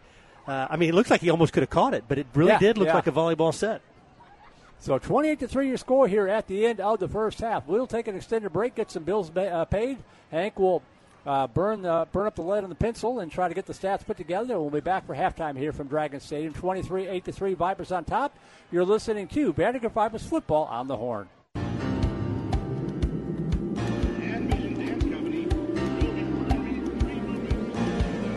And welcome back to Dragon Stadium. 28 to 3 your halftime score. Merle Bertrand here along with Hank Hudson. The Vipers, after a slow start, led only 7 3, 21 and unanswered points. And uh, took a 20 to 3, 28 to 3 lead into the halftime break. A few moments ago, Marcus Spears had a chance to catch up with head coach Drew Sanders. Let's hear what Coach Sanders had to say about tonight's uh, uh, half thus far. The percussion captain is Sarah Bastami. The Vision Dance Company captain is second half strong. What do you, what do you say to the attrition of your your your offense and your defense to finish the finish the Well, strong? you know, I mean, we've set an impossible standard. I mean, it, you and I both know 6A football, it's impossible to start every game 21 nothing. I mean, we really truly have set an impossible standard. I kind of felt like that McNeil had just just enough uh, like spirit and fire to challenge us like that, and they did. Boy, they're playing good, and so it's so nice for us to fight back against that and and have to find a way to make plays with pressure on because McNeil is really playing well right now. uh, Coach Hermes, your uh, Hermes, uh, Hermes, your uh, former defensive coordinator, did he throw you any surprises early off in the game? You know, he always does a good job. He's bracketing. He's taking away some of our best receivers at times. So we've just got to Deuce has got to find the open ones, which he's doing a good job of. But it, it's taken us a little bit to figure that out. But he's doing a great job over there. But I like how Coach Mauser's answering it. All right, thanks, Coach. Good luck to the second in the second half. Thanks, buddy. There you go, Hank. He, you know, he seemed pretty. Uh, what's the word I'm looking for? Accepting of the first half. It's uh, it's almost you know these coaches they know they know each other very well. They've seen the film. We kind of go back on history and think this is going to be another role. I think he knew that McNeil was going to do exactly what they did here tonight. You know what, Merle? Once again, you're. I think you're exactly right. I, uh, Coach Sanders sounded like he was where he thought he would be at this point in the game. Right, he felt like right. that they had enough ability, enough uh, good coaching. He's very familiar with the coach and has a lot of respect for Coach Hermes. Sure. I mean, that much is evident. Evident. And you know, based on what we've seen on the balance here, it's uh, well deserved. I mean, the the amount of improvement that we've seen in this McNeil football team over the course of his tenure as the coach is really kind of astounding. So, you're starting six, seven sophomores the future looks pretty bright for Mc- McNeil Mavericks. Got to like the way that the Vipers responded, though, uh, especially that play at the end of the first half. you know, the million dollar question is, what was that play called? Right. Design tip, you know, volleyball set. Uh, it looked like a thing of, you know, absolute perfection and beauty. Like you, you know, maybe drew that one up on the uh, on the astroturf. and Deuce just laid it out there about 50 yards in the air and touchdown Vipers. You go in with a 28 to 3 lead, but as you said, Merle, you start off that first quarter 7 to 3, and there were some big, big kind of moments in that first half where the momentum really changed sides. Uh, you had an interception on that first drive for McNeil. Uh, could have been an interception, but a, deflection Right. a tip drill that did not go our way, and they get a first down and then manage to keep the ball for about 11 plays, go down and kick a field goal for o- their only score. Uh, other than that, they've had four punts, but they have managed to move the ball. They've got about six first downs. Uh, on defense, they've got two sacks, and they've harried the quarterback, Deuce Jones, a couple of times into making some errant throws. He's got his first interception of the year. So there is a lot of learning going on right now in terms of the Vipers. And you heard Coach Sanders say it, seeing some different looks on defense, bracketing, taking away some receivers. So there's some things to work on in this second half. And the Vipers defense gets a chance to come out and make a statement and get the ball back into the, the hands of the offense this second half. Well, you know, Hank, I'm sure that everything you just said was scintillating. I'm so distracted watching the band right now. They came in. It was halftime last week, so they kind of were kind of in the background for the halftime festivities. But man, what a show they're putting on! Stretching literally from goal line to goal line, uh, with as you put it, the Broadway spectacle that the band and the, and the Vision, Vision Dance team put on here each and every week. And this is a different look for us, too. Yeah. There's a lot of yellow out there. Yeah, they kind of kind of look like uh, almost like USC-ish a little bit, kind of a yellow and brownish or ma- maroon look for the Look at, Vipers. look at this deal. But uh, What yeah. about those old school hats? That's with the plumes. That's tremendous. We wore something very similar to that. I have to admit, there's, there's blackmail footage to, to prove it. Twenty-eight to three, your score here, and uh, the Vipers on top. But uh, yeah, I'm going, going back to Coach Sanders for a second. The other part of what he said is very true. It's almost like the Vipers have set the bar so high for themselves by racing out to 41 points and making it look easy that you almost think you know that they're, that they're sick if they don't do that. Well, I he makes a very good point about 6A football. I mean, Central Texas is always a competitive market in terms of uh, football at the highest level, but you know, to con- to expect that the Vipers will go out and uh, march out to an easy 21 nothing lead at this level of football is, is really setting an impossible Right. standard, as Coach uh, as Coach Sanders said. So, on the balance, I think you're happy with the 28-3 to lead at the halftime. You had some things go uh, again. You had some things not go your way in the first half. A couple of interceptions that could have been.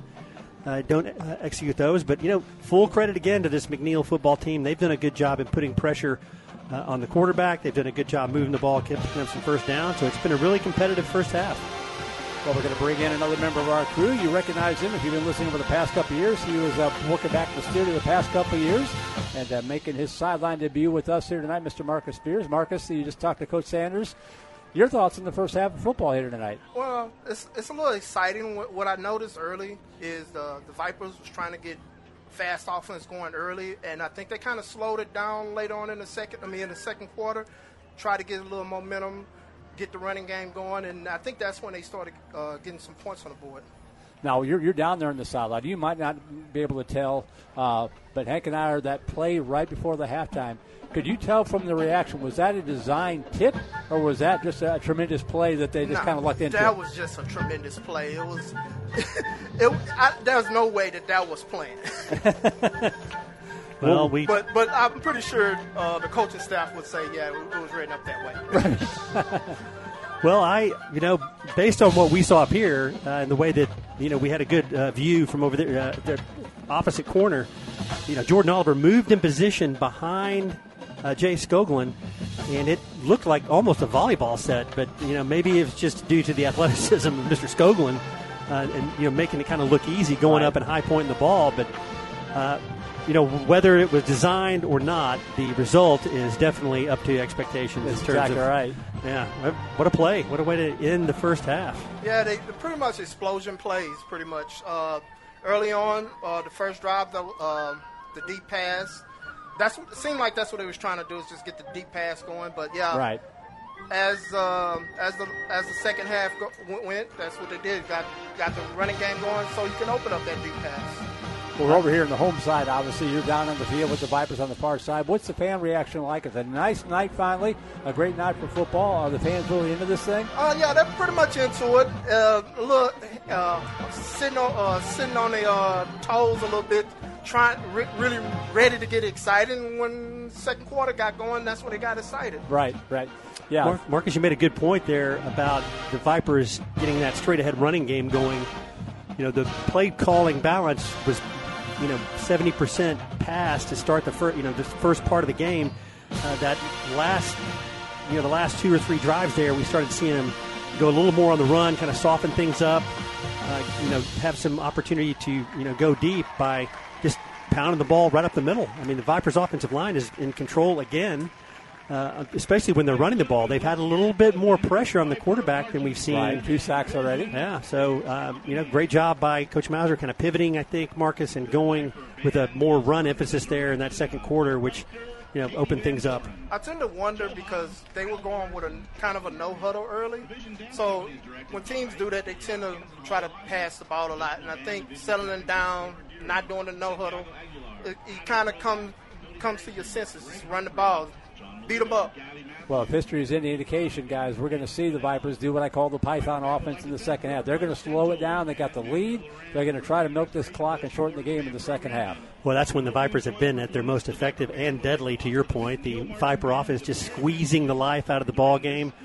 Coach Sanders has got three or four different tempos we've heard him talk about in terms of how fast they operate. So the McNeil Mavericks are going to get the ball to start the second half. But you know, based on what we've seen, they had that first drive after the after the tipped uh, completion that gave them a big first down. Uh, they had four consecutive punts after that. So we need to get the Vipers defense uh, come out with a flurry and get the get the McNeil Mavericks off of the field, and let's get this second half, half started on offense. But before I take a quick break, we got an email here from an old friend of ours, Chris Indo. Familiar name says, "Hey guys, great job tonight. My good friend's son plays for McNeil. Number 14 is Cole Faulkner. So, a Viper giving a shout out to a Maverick there. And uh, you know, Hank, you know some of the guys on, on the McNeil. You know, with the Pop Warner and guys and families kind of move around and that kind of stuff. Everybody in this area is so close. Everybody kind of knows everybody or knows of everybody. Uh, so, thank you very much for the email, Chris. But uh, it's, it's kind of cool to see somebody that." You help coach even if they're wearing another team's uniform. Well, no question. And one of the things that I love about you know, this four points area and this district, it's a very uh, high level of competition, but it's a friendly competition. I mean, you, you step onto the field, you strap on the leather, and you you know you go after each other and try you know try to run the other guy over. But uh, you know ultimately, it's about the sporting competitiveness and about the you know, the friendly competition, and, and you know, all of these schools by and large, seem to get along really well. They've got Right. coaching staffs that know each other. You know, they're friends. You know, they're they're trying to you know run each other over in the coaching. you know, we've seen before Coach Sanders when he you know he's played uh, you know McNeil with Coach Herman's at the head. He doesn't. Doesn't he doesn't foot off the gas. He does not take his foot off the gas, and so. Uh, it's all business when they're here on the field, but you know these guys go to coaching conventions together. They're, they're neighbors and friends, and I, did, I think it's fascinating. The offensive coordinator for uh, McNeil played for Coach Sanders. We heard him Right. say that in the opening remarks. There, uh, let me find that guy's name. It Uh, it's, uh, Mike Reynolds. Mike Reynolds. Yeah.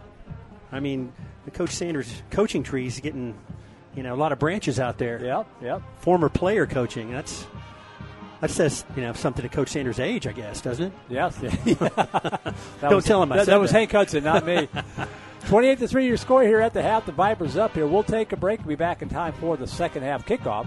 Uh, thank you to Marcus. Great job with Coach Sanders. We'll uh, see you again at the, the end of the game. right. And uh, to wrap it up, 28 to 3 your score here at the half. We'll take a break and be right back. You're listening to Vandegrift Vipers football on the horn. Welcome back to Dragon Stadium at the campus of Round Rock High School in Round Rock, Texas. Merle Bertrand and Hank Hudson. Halftime still going on for another three or four minutes. 28 to 3 your score. Vipers on top. And uh, looking to make a stop on defense to start the second half, get the ball back in the hands of their offense, and just put this thing away, Hank. Yep. Yes, Merle, that's, uh, that's, that's what the doctor ordered. So statistically, in the first half, not the huge output that we've seen in previous weeks, but still not too shabby. So it looks like uh, Brendan Fournier's got about three carries for 25 yards and a touchdown run. Uh, Uh, uh, Zayd Oliver's got seven carries for about 38 yards. Deuce has carried the ball two times for 21 yards on scrambles, but they, he's also, the Vipers' offense has given up two sacks. Uh, Deuce has completed 11 of 14 passes for 193 yards. Four of those grabs uh, to, were made by his brother for 85 yards and two touchdowns.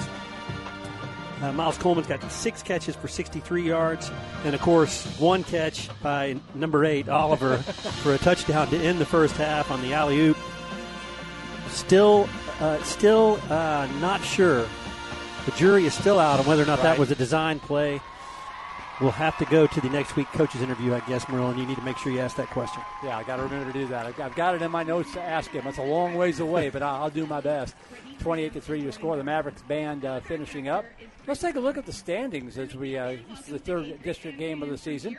Uh, for those of you watching on the Vibe side, I've got it up on the screen. We'll talk through it on the radio. Vipers and Round Rock at 2 0 coming in tonight. A good game last night. Vista Ridge uh, edging Westwood 24 to 20, I believe that score was. Uh, 26-21, sorry. Vista Ridge defeating uh, Westwood last night. So coming into tonight's game, it was Vandegrift and Round Rock at 2 and 0, Vista Ridge at 2 and 1, McNeil and Manor at 1 and 1, Westwood at 1 and 2, and then Cedar Ridge and Stony Point bringing up the rear at 0 and 2. Obviously, a lot of football left to be played, Hank, but when you start tracking these things, you got to close out this game here to get up to 3 and 0. It takes probably 4 to clinch a playoff spot. But you start to look at uh, those enrollment numbers that I've got on the right side. Right now, if the playoffs were to end today, the Vipers would make the playoffs, but they would go in as a Division One, six A Division One, not necessarily the spot that you want to be in. Well, I mean, it is big boy football, Merle. So Either you know, way, right? eventually, you know, you're going to have to play those guys. And you know what? The way I look at it is, we're due against either Lake Travis or, or Westlake.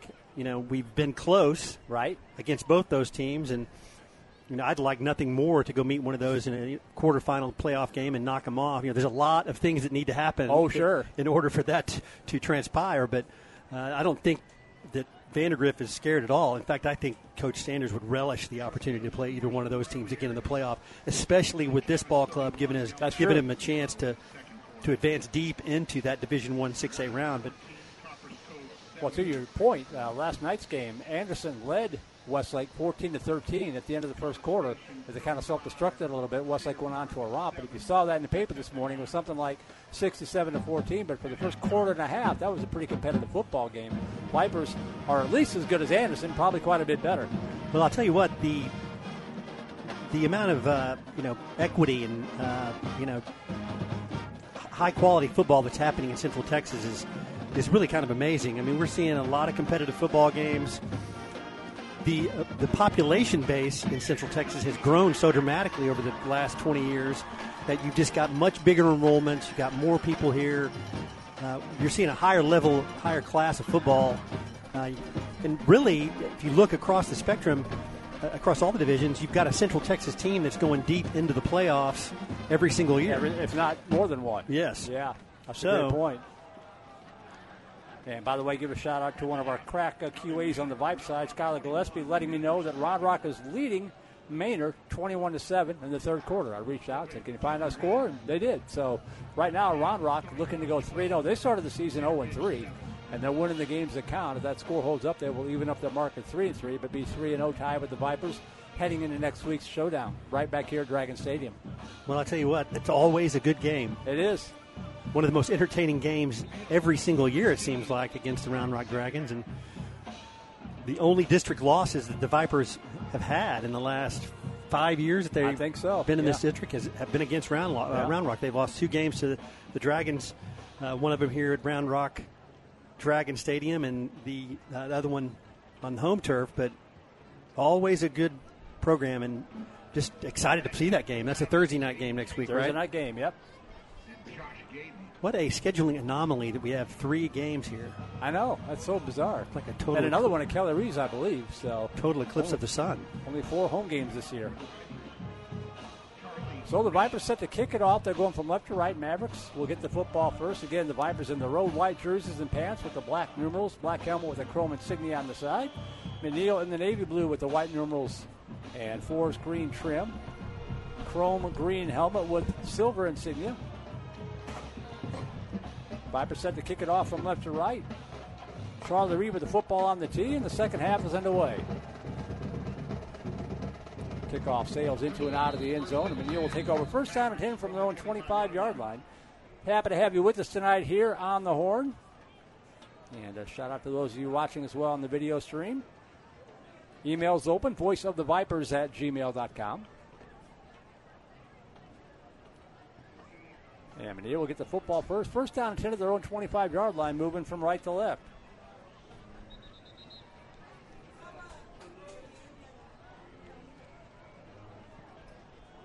So here come the Mavericks right to left. Young ball club. Their sophomore quarterback Jaden Schultz leads them out. They've got one receiver to the right, double tight end set, lined up in the I formation. Handoff. Off right tackle, and not much running, but maybe back to the line of scrimmage, and that's going to be about it for Jarrell Gary. No gain in the play, second down and 10. Sorry about that, Merle. I had to That's step, right. step away and say hello to a couple of McNeil Mavericks over here. I think their cupboard is uh, full here I at agree. McNeil. There's a couple Yeah. of JV guys that I coached in Pop Warner, and man, they grow up fast. Barely recognize those young men. Second down and 10 from the 25 yard line. Just underway second half. Vandegrift up 28 to 3. Dropping back. Schultz under pressure, and he steps through the would be sack attempt and gets it out the 27 yard line. Brought down there by Ben Boer, who then helps him out. Good sportsmanship there. Third down and seven after the scramble for three yards.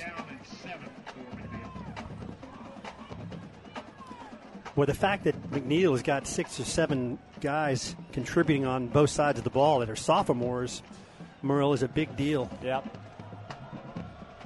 Chance to get off the field here. Third down and seven from the 28. Trips wide right, one to the near side.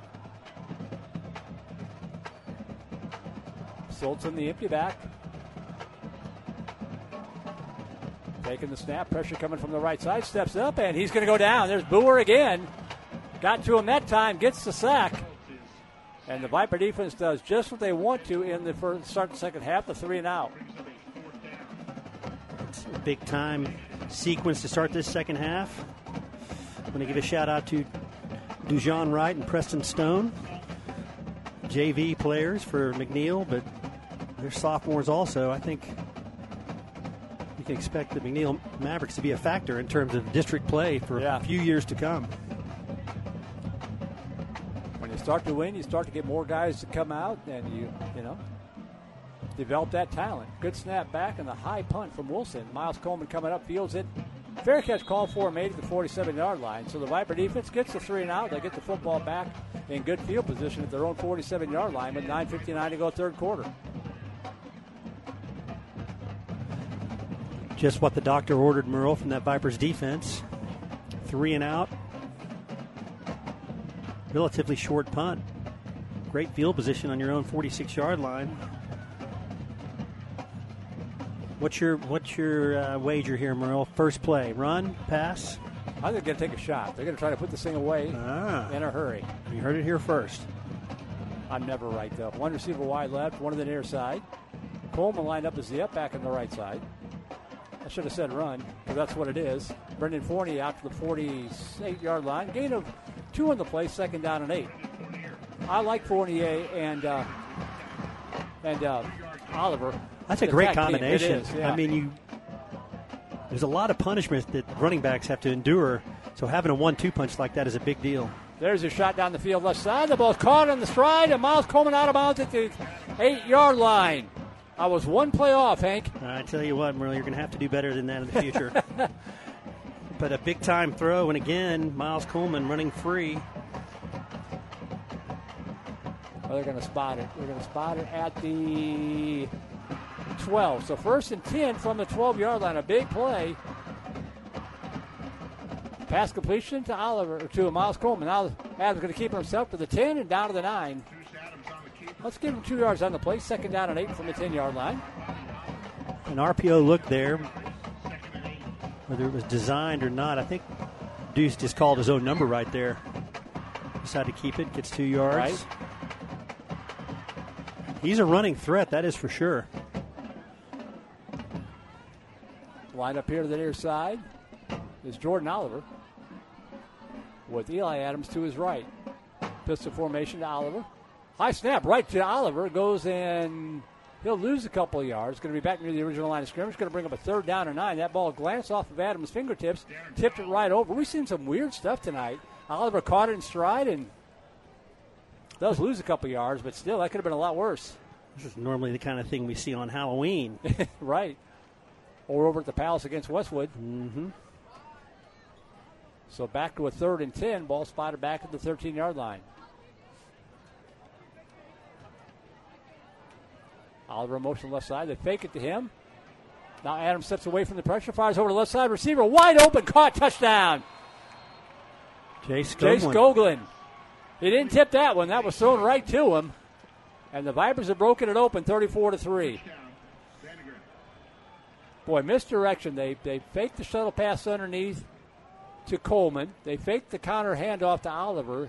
And meantime, Jay Skoglund is just kind of wandering. He gets lost in the back corner of the end zone. Once again, that pre snap shifting. Bryce Altrudo started off in the backfield, moved up to the left wing back spot. Wally Olson stays perfect. Every time you see. Jay, every time you see Jay Skoglund out there, I think the defensive the defensive players are thinking that's going to be one of those quick screens because he's Right, such an right. effective blocker. And then it's just like an Olay as he run right runs right past the defender. And what a what a nifty piece of footwork by Deuce Adams there to avoid the rush, just That's a good point. sidestepped Yep. Like an Alam, you know, dosey do and a allemande left there to made that look easy. Is that the kind of uh, move that you make in the mornings, Merle, when you go get your newspaper? Not on purpose. Yeah, just really uh, awesome footwork, and then reset his feet and made a you know perfect throw. Perfect throw, yeah. So 35 to 3 with 8.19 to go in the third quarter. That scoreboard is impressive, but it has not been a typical 35 to 3 game. Vipers have had their share of big plays here tonight, but Mavericks have made them work for it, too. Had some adversity, that's for sure. The Yep. Vipers have had some adversity, and I, I think that, that that won't be the first time. It's going to be at six A, at the six A level. You're going to be you're going to be pushed to some competitive intensity. Uh, Round Rock is your chief rival in the district, and that game's coming up. Yeah. They could have been looking ahead a little bit. They're human. Yes, indeed. Now Charlie Reed set to kick it away from the 40 yard line.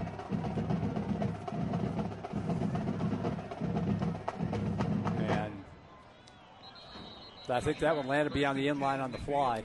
From the 25 yard line. Like you said, how many teams have their third string kicker that can Well, I mean that's the that's the number four kicker, isn't it? True. Well, yeah. I mean we've got we brought up two guys from JV because your first and second string kicker were injured, Right. and that's the second place kicker we've seen tonight, Charlie Reed. He's going to Clemson next year to play soccer, I believe. which explains a lot. yes. Yeah, he's been handling the kickoff duties. Wally Olson has been perfect on extra points. And the Viper defense was perfect to start the half. Let's see what they do here. 8.19 to go, third quarter, 35 to 3 your score. Everybody for K Band and Schultz in the shotgun. K Band and members of the He's got the junior Joshua Williams lined up behind him. You have like 20 seconds. Two receivers to the right, two to the near side. Dropping back. Schultz. Pocket breaks down, rolls to his right, being pursued, fires over to the right side. That ball is out of bounds, incomplete. Good coverage out there by Aiden Jones, who's been all over the field tonight. Second down and 10. Intended for Bo Baker.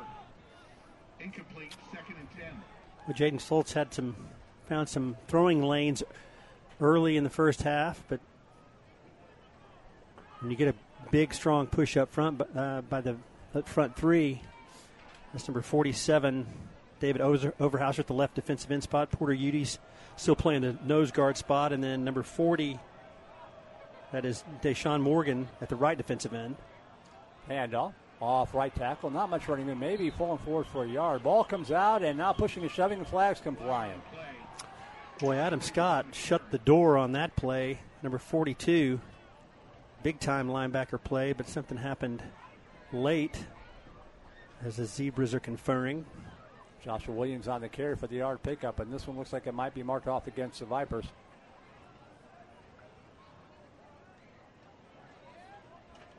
Yeah, that'll be a big 15 yard mark off, it looks like. Was that signal? Did you see the signal? I, I was looking at the wrong. Uh, they only marked off 10 yards, which is odd. The Vipers, 15 yard penalty. No, they didn't say 15. Happened in the pile. They were they were exchanging unpleasantries in there. Yes. There was some extracurricular activity. So first and 10 from the 41 yard line. Dropping back, Schultz under pressure, fires over to the right side and throws that one incomplete. Nearest man to it was Viper, and that was Adam Scott again in the area. So now it's second down and 10. A little bit of a miscommunication there between Right. the quarterback and receiver. Looks like the quarterback expected one of the receivers to sit down on that route. It's a, usually a pre-snap, post-snap read, but the receiver and the quarterback need to be on the same page for that to work. Second down and 10 from the 41 yard line. Mavericks moving from right to left, trips here to the near side. One receiver split wide right. Schultz, straight ahead handoff off left tackle, breaks one tackle and stacked up at about the 46 yard line. Good hard running there by Joshua Williams to pick up five yards. Banged around like a pinball. It's going to bring up a third down and five. Two different Vipers. Brings up a third Good job, Porter Udy, hanging on right there. And grabbed a handful of jersey and just hung on until some help came. Hollister Stevens finished them off. Third down and five from the 46 yard line. Trips wide right, one to the near side. Schultz sends his back Joshua Williams in motion, so they got four out there to the right side.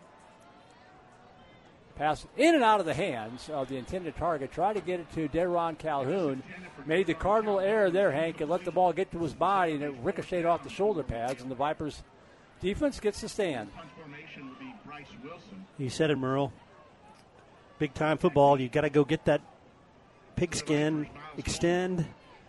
That time, ball's coming in below your waist. You want your pinkies together, but you can still got to reach for the football because if it gets to you, all the pads and all the armor they got, uh, something bad can happen if it gets Right. to your body. So you want to make sure you go get the football, but a good sequence there with Vipers defense making a stand, not for that big penalty. booming punt this time. Turns over. Coleman feels it at the 25. Bounces off the first attempt to tackle. Turns the corner to 30. Turns on the Jets. 35 to the 40. Cuts it back to the 45. Tippy toes across the 50 yard line down to the 48 yard line. Looked like mere mortals would have fair caught that football, Hank. Not, Yeah. not Miles Coleman. That's a 27 yard return. makes it look easy. That's the kind of thing where you hold your breath a little bit, but based on what we've seen from Miles Coleman, you're a little more easy. Right. I mean, if, if mere mortals, maybe he won't make that look quite so easy, but Miles not only feels it, but gets that feel for 27 yards. And what a great block that time by number nine, the Swiss Army knife, Drew Mestemaker, Yep. getting out front. added another 10 yards, Merle, to that punt return because of Mestemaker's effort there. Great block. Well, one more score. We're going to see him op- operating in his quarterback position. I would imagine. 6.51 to go, third quarter, 35 3. Vipers have the ball across the 50 yard line to the Maverick 49. Straight ahead handoff. And Kent Sullivan uses the blocking back. That's not that's not Sullivan. That's 24. That's Ben Emanuel, another senior. As Coach Sanders starts bringing some guys in off the bench, get some playing time. Second down and one, a nine. Always interesting to watch the on-field communication with these Vipers. You always see the tight ends when they shift into that slot position. They tap the tackle that. on the on the side, and that's an indication to make sure that they know that they're there. But there's some kind of blocking combination that's happening in there. That's the reason they're giving that indicator. Skoglund comes in motion right to left, settles in on the left side. Speaking of tight ends, play action, swing pass here to the near side, and going down to get it off the carpet at the 45 yard line is Jordan Oliver. Had to just go down to get that football. It's thrown a little bit low. Third and six coming up from the 45. Was that Jordan that got the, the tipped pass, I, I believe it was. or was it Alex Foster? Is he even I thought today? it was six, but six, and eight. Six would be Farley. So I, I think it was George Farley. I'm sorry. It was, Yeah. it was six. Flag comes down. Virtually positive it was six, which would be George Farley. That's George Farley. procedure against the Vipers, and that'll push them back five yards. Sets up a third and 11 from the 50. Third down. Third and eight. 35 to 3 is a lot more comfortable than the way this game felt in the first quarter. McNeil had two drives where they could have taken the lead with a score. The Vipers wouldn't let him do it. Third and 11 from the 50. Two receivers left, one to the near side. Adams sends Emmanuel to his left, looking downfield. Now he's going to step up and spins awkwardly at the 48 yard line. That'll be the third sack of the night for the Maverick defense. Nice play there by Frank Martinez Gomez and Tony Shannon. And the Vipers will have to punt it away. This will be the second punt of the night, I think. Uh, let's see here. There may have been some in the first half. We only punted. Back deep to receive. We didn't punt in the first half. None, huh? Nope. Yeah, you're right. Because coming out for the first time in the ball game is Noah Colbert. For the Vipers. Noah Calbera. Good snap back. What a High punt. spiral punt. Sales lands at the 12, takes a Viper roll sideways, and it's going to be down right there at the 12 yard line.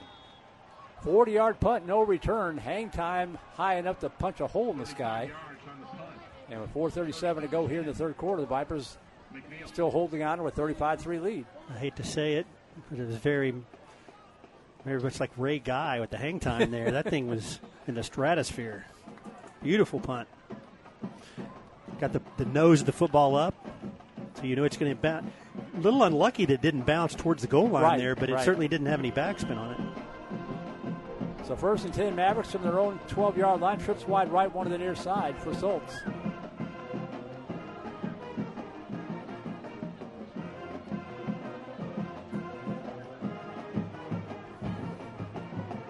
Straight ahead handoff and breaks a couple tackles out across the 15 and the 17 yard line. Good running there to pick up five yards on the play. On Adam Scott. Adam Scott, yep. Adam Second Scott, there's four. Hollister Stevens. We've seen Hollister playing cornerback. We've seen him now at a safety spot, so he's apparently pretty handy. Same formation. Trips wide right, one to the near side. You know, what kind of luxury is it for Coach Sanders to have 61 seniors on this ball club because he's had a lot of guys fill in on both sides of the football Right. due to injuries and fill in with aplomb. Handoff up the middle and up to the 20 yard line. On the carry for the Mavericks is Joshua Gayton. And to your point, they can fill in just about anywhere. They're so smart that they know all their positions. They can just kind of plug in. The. Ben Boer having another great game, number 55 McNeil. On the stop. Third and two. Crockett leading Austin Navarro 28 to 3 at the half. Same formation again here for McNeil. Trips wide right, one to the near side. Third down and two. Schultz going to keep it himself And he is not going to get there. He ran right into the waiting arms of Deshaun Morgan, who pushed him back for two yards, going to bring up a fourth down and four. Morgan fought off that block and took down two guys. Outstanding play by number 40. That's his first start of the year, making a big impact. So, as we were talking about, guys, next man up, you have a couple of injuries. Deshaun Morgan has had some reps, but this is the first time he started, and that's a big play to get off the field for this Vipers, te- Vipers defense. Morgan, just a junior, he'll be one of the key players back next year. Good snap back. And a low kick. Takes the Maverick roll all the way down to the Viper 44 yard line. So that one turned over and got the bounce that Callberry didn't get. So 2.29 to go, third quarter. Moving right along here, Hank. We take a break, but they're going to come right back out and start playing again. Well, I'll tell you, you keep thinking, or at least I do, every year, like, where do these guys come from? I mean, Yeah. just, you know, just the next man up. But when you think about when you've got, you know, over 40, as many as 50, and in this class, 60 guys per class, it's just a numbers game. And when you get, you know, six weeks of extra practice la- uh, last year, uh, two seasons before that, you get four weeks. And to your point earlier, uh, that's all the sub varsity players. Everybody's practicing during the week, getting Right. those additional reps. And, you know, the light bulbs start going off with young men when you have that many repetitions. First down and 10. Adams with the handoff up the middle. This is Oliver. Breaks off one tackle and digging for more. Gets it out to about the 47 yard line. A three yard pickup. Second and seven coming up. On the carry tackled by a host of Mavericks. Gain of Round Rock on Thursday night, right back here at Dragon Stadium. The friendly confines. Yeah. We just leave the equipment here. Yeah, I wish we could. Hand off again Oliver. Takes a stiff arm and going to lose a yard on the play. Good job penetrating the Viper offensive line that time. That was Josh Abshire Jr. on the stop. Third down and eight coming up. Also, number 40, Tony Shannon, playing that left defensive end spot, did a nice job fending off the one-on-one block from Sam Perry. Get at least a stalemate. You know, a lot of times on defense, if you if, if you don't go anywhere, if you just hold your ground, that can be considered a win. Shannon that time got a little bit upfield. Trips wide left, third down and eight, under 90 seconds to go in the third quarter. Coleman coming to motion left to right. Settles in in the right slot, now goes back right to left. Dropping back. Adams and whistles below. I think uh, Vipers may have outfoxed themselves that time. That'll set them back five yards. Another third and long. The Vipers come out firing and scoring the first possession. Second possession, you go get one first down, but then you go three plays after that and have to punt after giving up giving up another the third sack of the game. So that, that's the first time we've said that this year in terms Right. of an opposing defense. Credit to the McNeil Mavericks. So Adams is night probably about done here in this third quarter as it's winding down. He'd like to pick up one more first down here. Third down and 13 from the 41 yard line. Trips wide left. Adams dropping back. Line picks up the pressure, gives them all day to throw. Flag comes down, and he's going to scamper out of bounds to the 39 yard line. So it'll be either fourth down and about 15 or third down and 23. Well, that was a nice job right there at the left defensive end spot. Is number 55, Darren Powell, executed a really nice swim move. Got upfield and flushed Deuce Adams out of the pocket. And discretion being the better part of that. Or if you're an offensive lineman, you just go ahead and grab the guy. Right. Don't want him to take. Don't want to. Don't want him to take a shot at your QB. Vipers will decline the penalty. We'll pause 10 seconds for station identification. You're listening to Vandegrift Vipers football on the horn. So the Mavericks decline the penalty, and it brings up a fourth and 13 with 56-6 on the clock here in the third quarter. Those offensive linemen get really protective of their quarterback. Don't want anybody touching him. Don't want Right. anybody looking at him the wrong way. I remember a game here. Uh, we were talking about Jack Gullett at halftime, and Drew Dawson scrambled, got knocked five yard deep into the into the Round Rock bench over there, and Big Jack Gullett went over there and said, "Give me back my quarterback." knocked about five guys out of the way. Oh, a beautiful, a beautiful sentiment. Yep. Well, timeout in the field taken by the Mavericks. Let's take it with them real quick here. You're listening to Vandegrift Vipers football on the horn. After the quick timeout, the punt is going to sail down to the 25 yard line and knocked down right there at the 30. So McNeil will get it back here with 44 seconds to go. Five Vipers on the tackle, led by number 56, Noah Reitman. Also, Adam Scott in there. Also, number 15, Riker Skoglund getting in on the action. Nice audible there by Cole Dixon back in the studio, so we can come back and bring that to you. Cole spending his last Friday night with us. We're going to miss you, Cole. Brock is going to make the transition from working with us here to in the studio next week. Number 58, the sophomore. Or he's a junior, I'm sorry, George Schrant in the game at nose guard. 44 ticks left on the clock, 35 3 Vipers on top. And the handoff in the backfield out across the 30 to the 35 out to the 36 yard line. Good hard running there by Joshua Williams, the junior. You're just joining us and you think, oh, 35 3 whole hum, just what we expected, not exactly. Well, especially uh, in relation to the last two years against the McNeil Mavericks, where the games have been total blowouts. This, right. This game's been entertaining from from the start. Two receivers wide to the right, clock ticking down, 15 seconds. Final play of the quarter, barring an incomplete pass or a penalty. Low snap goes and gets it, hands it off out across the 40. I pinned it at the 47 yard line, and a flag comes flying in. Yeah, it looks like the tight end, number 35 for McNeil, Nathaniel Jackson. May have pulled the Viper down on top Yeah. of him.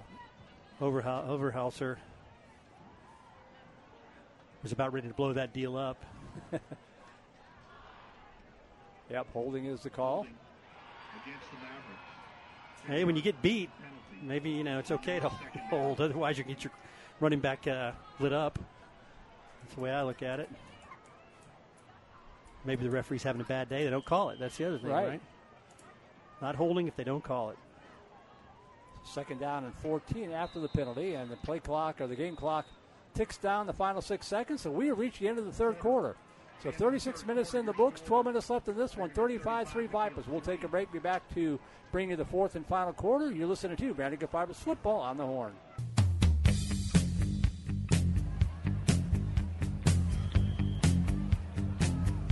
And welcome back to Dragon Stadium. Second down and about 14 coming up. Mavericks now going from left to right at the 25 yard line. Merle Bertrand, Hank Hudson here. With two receivers to the left. 35 3 Vipers on top as the fourth quarter gets underway. Trying to go to 6 0 in the season and 3 0 in district play. Play action pass. Looking fine over to the left side and deflected and intercepted. To the 20, to the 15, to the 5, and to the end zone touchdown. Hayden Scott. Aiden Scott, it went right through the fingertips of Scott Buchanan. I think he, de- I think he deflected it, or at least Yeah. at least distracted Aiden Jones. I'm sorry, number 22, and either deflected it or did enough of a job screening the receiver right into the waiting hands of number 22, Aiden Jones. And what a game he's having, Merle, in coverage. Doing a great job tackling, and now a pick six. And 41 to 3 your score. Whatever. Whatever Aiden's mom fed him for breakfast this morning, to keep that uh, keep that same breakfast routine.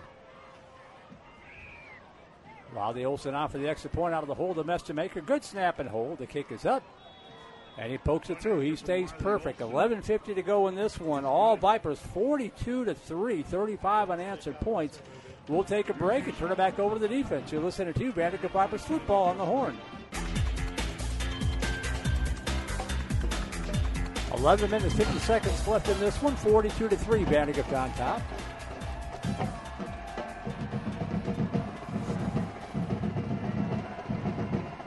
Charlie Reed set to kick it off from right to left. Sends this one up to the two yard line, returnable up to the 10, to the 15, to the 20. Up the near side, 25 30. Look out, nice burst of speed and tripped up at the 39 yard line. Pretty good return there for the junior, Joshua Gaden, the running back. Sets up the Mavericks, first down and 10 with 11.42 to go. Number 32, Alec Bauman, poss- possibly saving a touchdown there. He and Bryson Carter had to put a stop to that, or it would have been off to the races for a touchdown. Cedar Park trailing College Station. That's A&M consolidated, 56 to 21. That's in the fourth quarter over at Gupton. Crockett leading Navarro 28 to 3. I think I gave you that score at the half.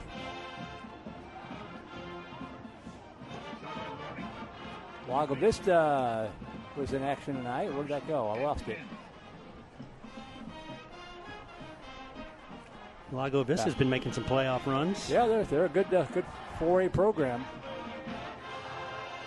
They're playing the Navarro Panthers tonight. I think they're locked up six apiece. Two receivers left, one on the near side. First down and 10 Mavericks from their own 38 yard line. Now trips wide left, one on the near side. Empty back set for Schultz. Going to keep it himself up to the 40 and stays in bounds, pinned at the 44 yard line. Clock will continue to roll. About a five yard pickup. Knocked down there by Aiden Jones, who just had the pick six a moment ago. Did a little, looks like he did a free throw dribble there to bring the ball back to himself. So interesting there. The, uh, the, uh, McNeil only lined up with ten guys, but they didn't break the huddle with ten. They lined up that way, and so they brought a guy off of the bench into the formation. Which, Right. Since there's no huddle, that's not a penalty. You can break it with fewer than 11, but not more than 11. Yes. Straight ahead handoff, not much running room. Good second effort to push across the 45 to the 46, picking up two yards on the play was Caden. Adam Scott with the tackle. Brings up Going to bring up a third down and two. I think it was Adam Scott in the stop. Scotty Frazier, number 73, getting his turn at that nose guard spot. Trips wide left, third down and a long two from the 46 yard line.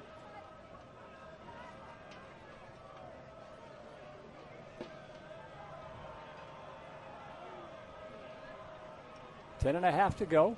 Send the receiver in motion to the right side. And pass underneath, complete to the 50. Makes a nifty move and down to the 40 yard line. That was a nice move by Jarrell Gray. And a good for a first down for the Mavericks. Scott Buchanan coming across the formation there to make the tackle, number 20. He's having an effective night as a linebacker in his first start. Trips again, wide left, one to the near side.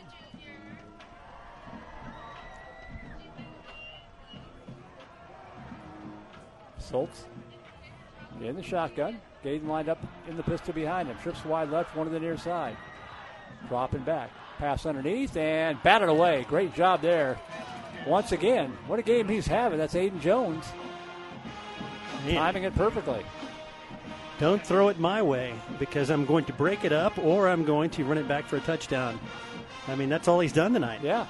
But the third time tonight, he's reached over and swatted it away. Going right through the hands there, Merle. That's outstanding job defensively by number 22, Aiden Jones. Gaden looked like he lost the handle, bounced it kind of back up to him, and he's going to be smothered under for a loss on the stop for the Vipers. Is Riker Skoglund had a couple of assistants there, going to bring up a third and 11. Scott Buchanan again. Proving not only can he catch the ball, he can also do a great job tackling.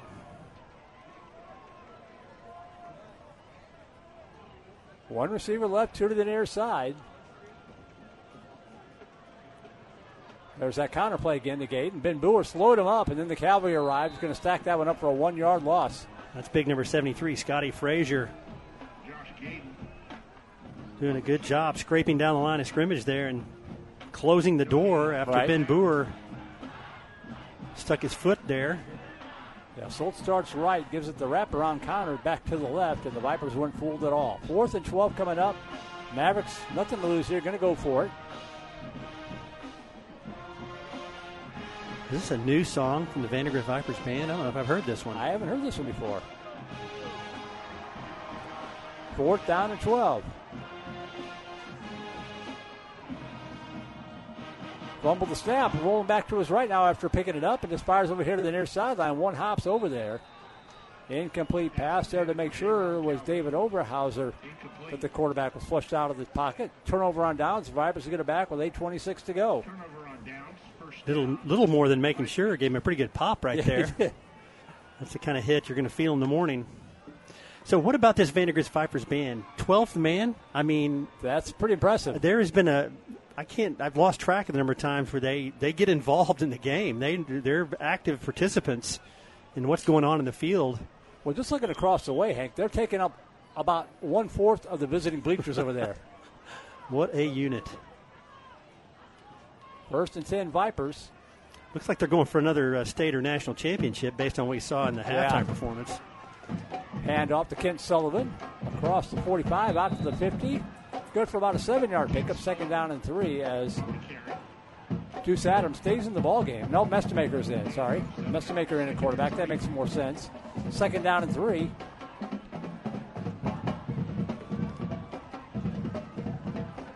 Liberty Hill goes down to San Antonio, beats Veterans Memorial tonight 28 to 21. The Panthers have been ravaged with injuries, but still making a push for the playoffs. Second down and three from the 50 yard stripe. Handoff. And that's going to be good for a first down off right tackle. Hard earned running there by Kent Sullivan. Gain of four, first and 10 from the 46. Sullivan doing a good job there behind the first string offensive line. That's all your starters in there, including number 88, Jay Skoglund, who should be an offensive lineman. Right. thought it was interesting that Sullivan came in late in that first half as the blocking back on that package when they were trying to move it down the field. He gets the carry again and gets good results. It's going to be good for at least nine or ten yards down to the 35. They're going to give him 11. So an 11 yard pickup for Sullivan to the 35. Vipers moving right down the field here. First down 10 at the 35 yard line. Mestemaker in at quarterback.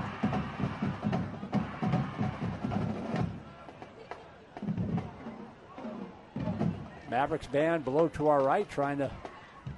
Anything you can do, I can do better, than the Viper band. I don't know. Very many bands are going to be able to hit the standard of the Vipers marching band. First and 10 at the 35 yard line. We win that battle every week. That's true.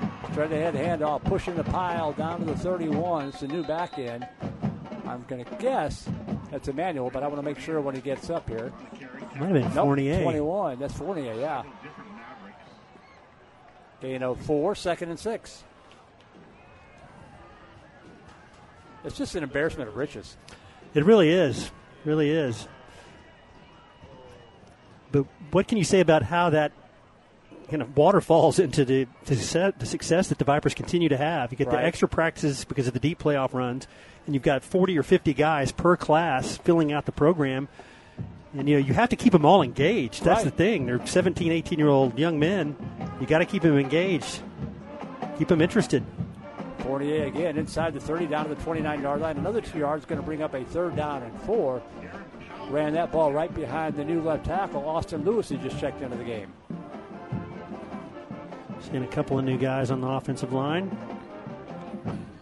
Also tied in number 37's in the game. He had a catch last week. That's Bridge Walker. Number 17, Brock Chilton, a sophomore who's deputized very effectively. Yep. Third down and four from the 29 yard line.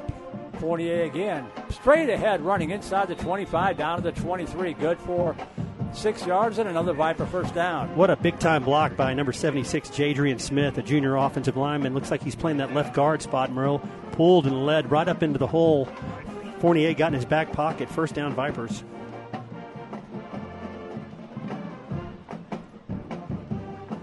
Clock continues to roll, coming up at the five minute mark. 42 3, Vandegrift on top.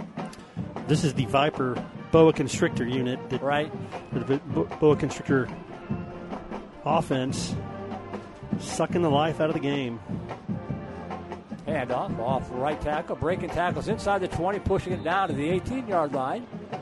That time it was Ben Emmanuel, the senior running back, making his second or third carry of the night. Picks up five, second and five. Another great block by 76, Jadrian Smith.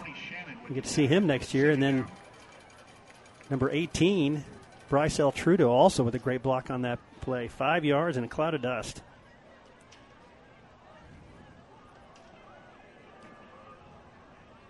They're just giving up and they've turned off the play clocks entirely. So two receivers here to the near side. Mestemaker with the handoff. Emmanuel off right tackle, breaking tackles, gets it down to about the 16, maybe the 17. Short gain of two yards on the play. Going to bring up a third down and three.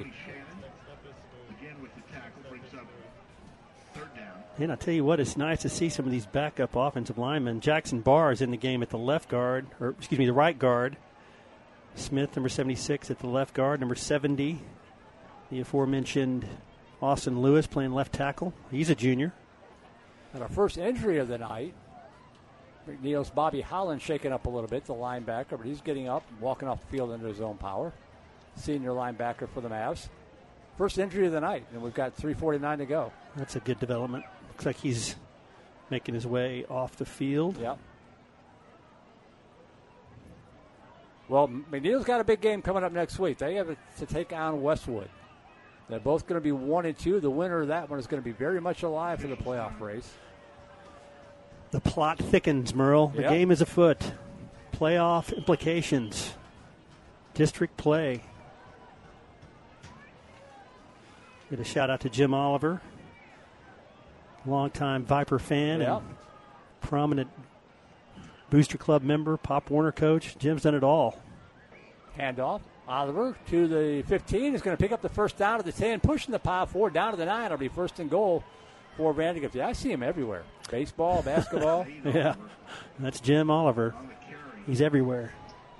Down inside the 10 yard line. What a great supporter Jim has been for this community. There's a lot of a lot of guys and, and moms like that that just just do a great job turning up. All these volunteer spots that have to be filled. The Booster Club, I know you work with them on putting the broadcast together, but you know, just some amazing volunteers in this Four Points community. Even when the kids are long gone, they stick around and keep Uh-huh. doing stuff. Hand off again. Oliver picks his way to the five and going to be down to about the four. Gets a push all the way down to about the three yard line. Going to bring up a second down and goal from about the three. 2.52 to go.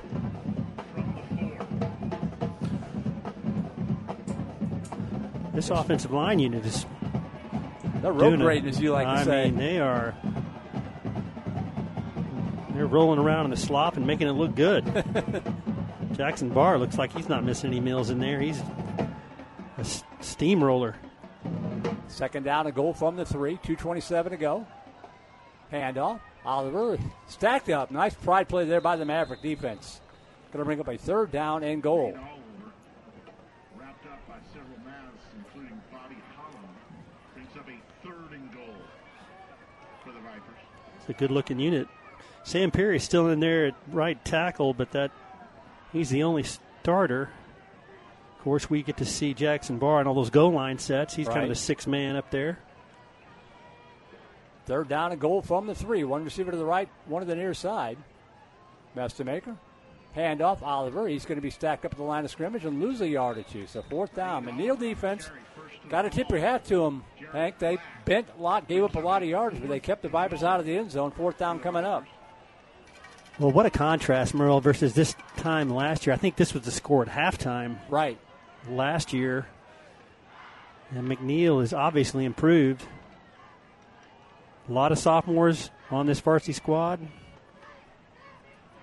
I think they're going to be a force to be reckoned with in the perennial playoff contenders. They got a they got a shot this year. Yeah, they do. Yes, they do. Vipers keep the offense on the field here, fourth and goal at the five. See if this unit can punch it in. Field goal doesn't prove anything. So Maker in the shotgun. Handoff. And digging towards the goal line is Emmanuel. Did he get it in? Not quite. Going to get it down to about the one and a half yard line. And the Maverick defense will stiffen and get the turnover on downs with 56 seconds to go. So nice drive by the Viper offense comes up a bit empty. And uh, kudos to McNeil for keeping him out of the end zone. A lot of pride on both sides of the ball there.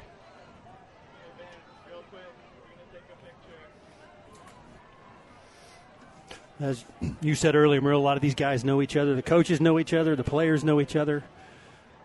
We've seen some real competitive intensity Yep. during the gameplay, a little chippiness, but there will be hugs and handshakes at the conclusion of this game. Not much is certain.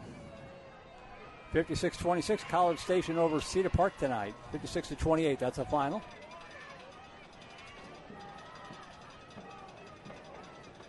So, time for a play or two here as the Mavericks take over first down and 10 at their own three yard line. Up under center is Schultz. He just dives out across the five to get a little extra maneuvering room. Second down and eight coming up. Time for one more snap, perhaps. Well, we've played 95% of the football game, and we finally have a play under center. right? oh, how times have changed. No huddles, though. True. Pistol formation. Schultz. Hand off in the backfield and wrapped up and dropped right there. Is that 72 or 42? That's 42. 42. Adam Scott on the stop. Number 45, Carter Fodux in the game. Hugo De La, Santa, De La Vara, uh, let's see, De La Vara Vasquez, sorry. Hugo's in the game at right defensive end. Scotty Frazier. Mavericks have time for one final play. Five seconds left. Third down and 10. Hand off straight ahead, running and knocked down at the six yard line, and that is going to do it. 19, Connor Stevens. Big time defensive stop there. Scoreboard reads zeros, and the Vipers get the win tonight by a final score of 42 to 3. Very impressive performance by the Vipers. It took them a while to kind of almost get into the game, but uh, once they realized they had a game on their hands, they responded the way you would want them to respond. Well, I think a lot of that, I think you're exactly right, Merle, but I think a lot of that uh, goes to McNeil's performance coming out with a lot of energy. Yep. Uh, a good disciplined game plan. I think they, the improvement is, is really kind of striking in terms of how much better they are right. than this time last year. And uh, as we, as we said a couple times, I think you're going to, you're going to be see them in the playoff picture maybe this year and then for years to come. Well, they've already gone through Vista Ridge and Vandegrift defeated Vista Ridge last week. Played very competitively tonight against uh, the Vipers. We'll see what they do next week against uh, Westwood. But uh, the Vipers improved to 6 0, 3 0 in district play, and uh, they've got a short week before they hop back on the bus and make the short trip right back over here to Dragon Stadium for their showdown against Round Rock next Thursday night. Well, I can't recall a time since this district's since Vandegrift's been in this district where that has not been a really big game. Right. And it's It'd be the same thing this year. You've got the two uh, first and second place team in the district, two undefeated teams in terms of district play.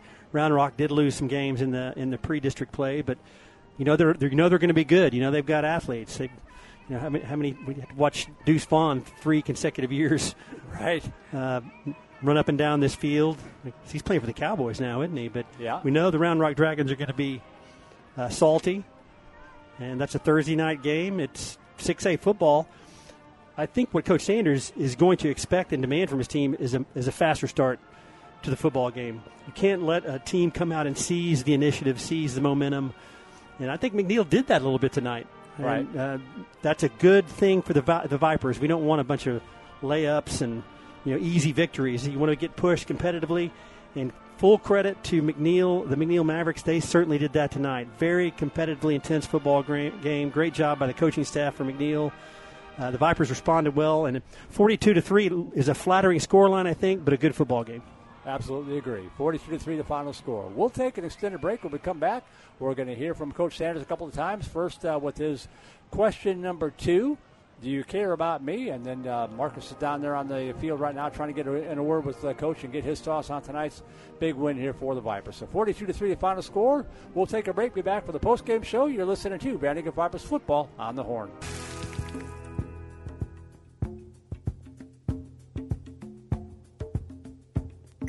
Hey, Viper fans, it's Coach Sanders again with the Viper Minute, where we touch on and talk about just the things that make us who we are, as opposed to just being a football team. Uh, the last few weeks, we've gotten a chance to talk about our hallmarks of discipline, effort, toughness, and honor. In this time of the year, we move on to our three questions we ask ourselves Are you committed to excellence? Do you care about me? And can I trust you? Um, and so last week, we talked about Are you committed to excellence? And then so tonight, let's talk about Do you care about me?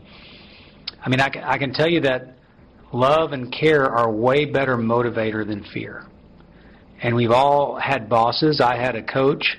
Um, we've had people that operate, maybe a, unfortunately a parent, that operate um, off of fear. That every statement or a large part of statements are threatening, um, or if I don't do this, then this will happen. And it's a way to do it, but I don't think it's the best way. And so for us, I felt like I wanted to base our program out of love and care for each other I think if we can build that relationship between coaches and players and players and players, um, that we'd play harder and that we'd um, work harder and that we we would be able to be ready for the fourth down play because the guy next to me matters to me as opposed to just being a guy in a jersey on the same team. And so we start with that question: Do you care about me? And when a freshman asks that question, they snicker a little bit because they can't understand the relationship that we're going to have by the time if they stick with it by the time they're seniors, and the respect I'm going to have for them, and vice versa. Um, and so we just start talking openly and honestly uh, about our relationship has to be based on love and care rather than the other. And um, I, I tell uh, my seniors all the time that I love them, and um, and a lot of them will say it back to me because I think that that um, is what I want to be known for as a coach. You know, one of these days I'll be done coaching. You know, hopefully I've got several more years, but I want that to be a legacy of he was a good mentor of young men. He loved his players, and he would do anything for them. And I think that hopefully my team uh, feels that every every year.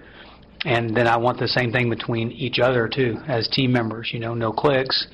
Let's care about each other, even if that person isn't your best friend. He's your teammate. And so I think that all of that carries out, and I think you see that actually play out on Friday night when we, you know, we get down or something bad happens. You don't see a ton of finger pointing on the sideline. You see a lot of pat, patting on the back, encouragement, claps, you know, all that kind of stuff. And so I think that that foundation is built on that question: Do you care about me?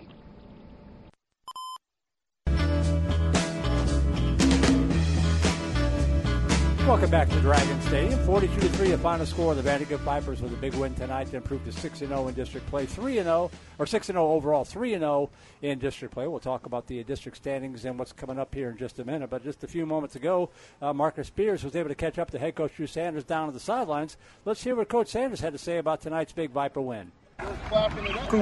Thanks, guys. Coach, congratulations on the win. Uh, in the pregame interview, you talk about the importance of this game. How did that trickle down to the importance of this game, this play, this assignment? Yeah. You know, I mean, if we're gonna if we're going to have a good season, it really is imperative that we don't look ahead. And there's a lot of people that I'm guarantee we're talking to the kids about Round Rock. Round Rock's coming up next week. It's Thursday. It's all this stuff. And so I was really proud of our ability to fight through some stuff um, because McNeil is getting better, and, and anybody they have to see that because they are just really gave us fits for a little bit. So I was proud of our ability to come out and then fight back a little resistance and get going. Um, I should have asked this at the end of the half, but I'm asked now that that last play at the end of the half was that a design tip? Uh, uh, no, but it is. We do position Jordan at the back for the tip. That's just our hail mary, and um, the receiver went for it just like we thought, and then he is told not to jump and just stand there and wait. And it is exa- actually it happened exactly, and that was just such a killer to to them and such a boost for us to go up 28-3 at half.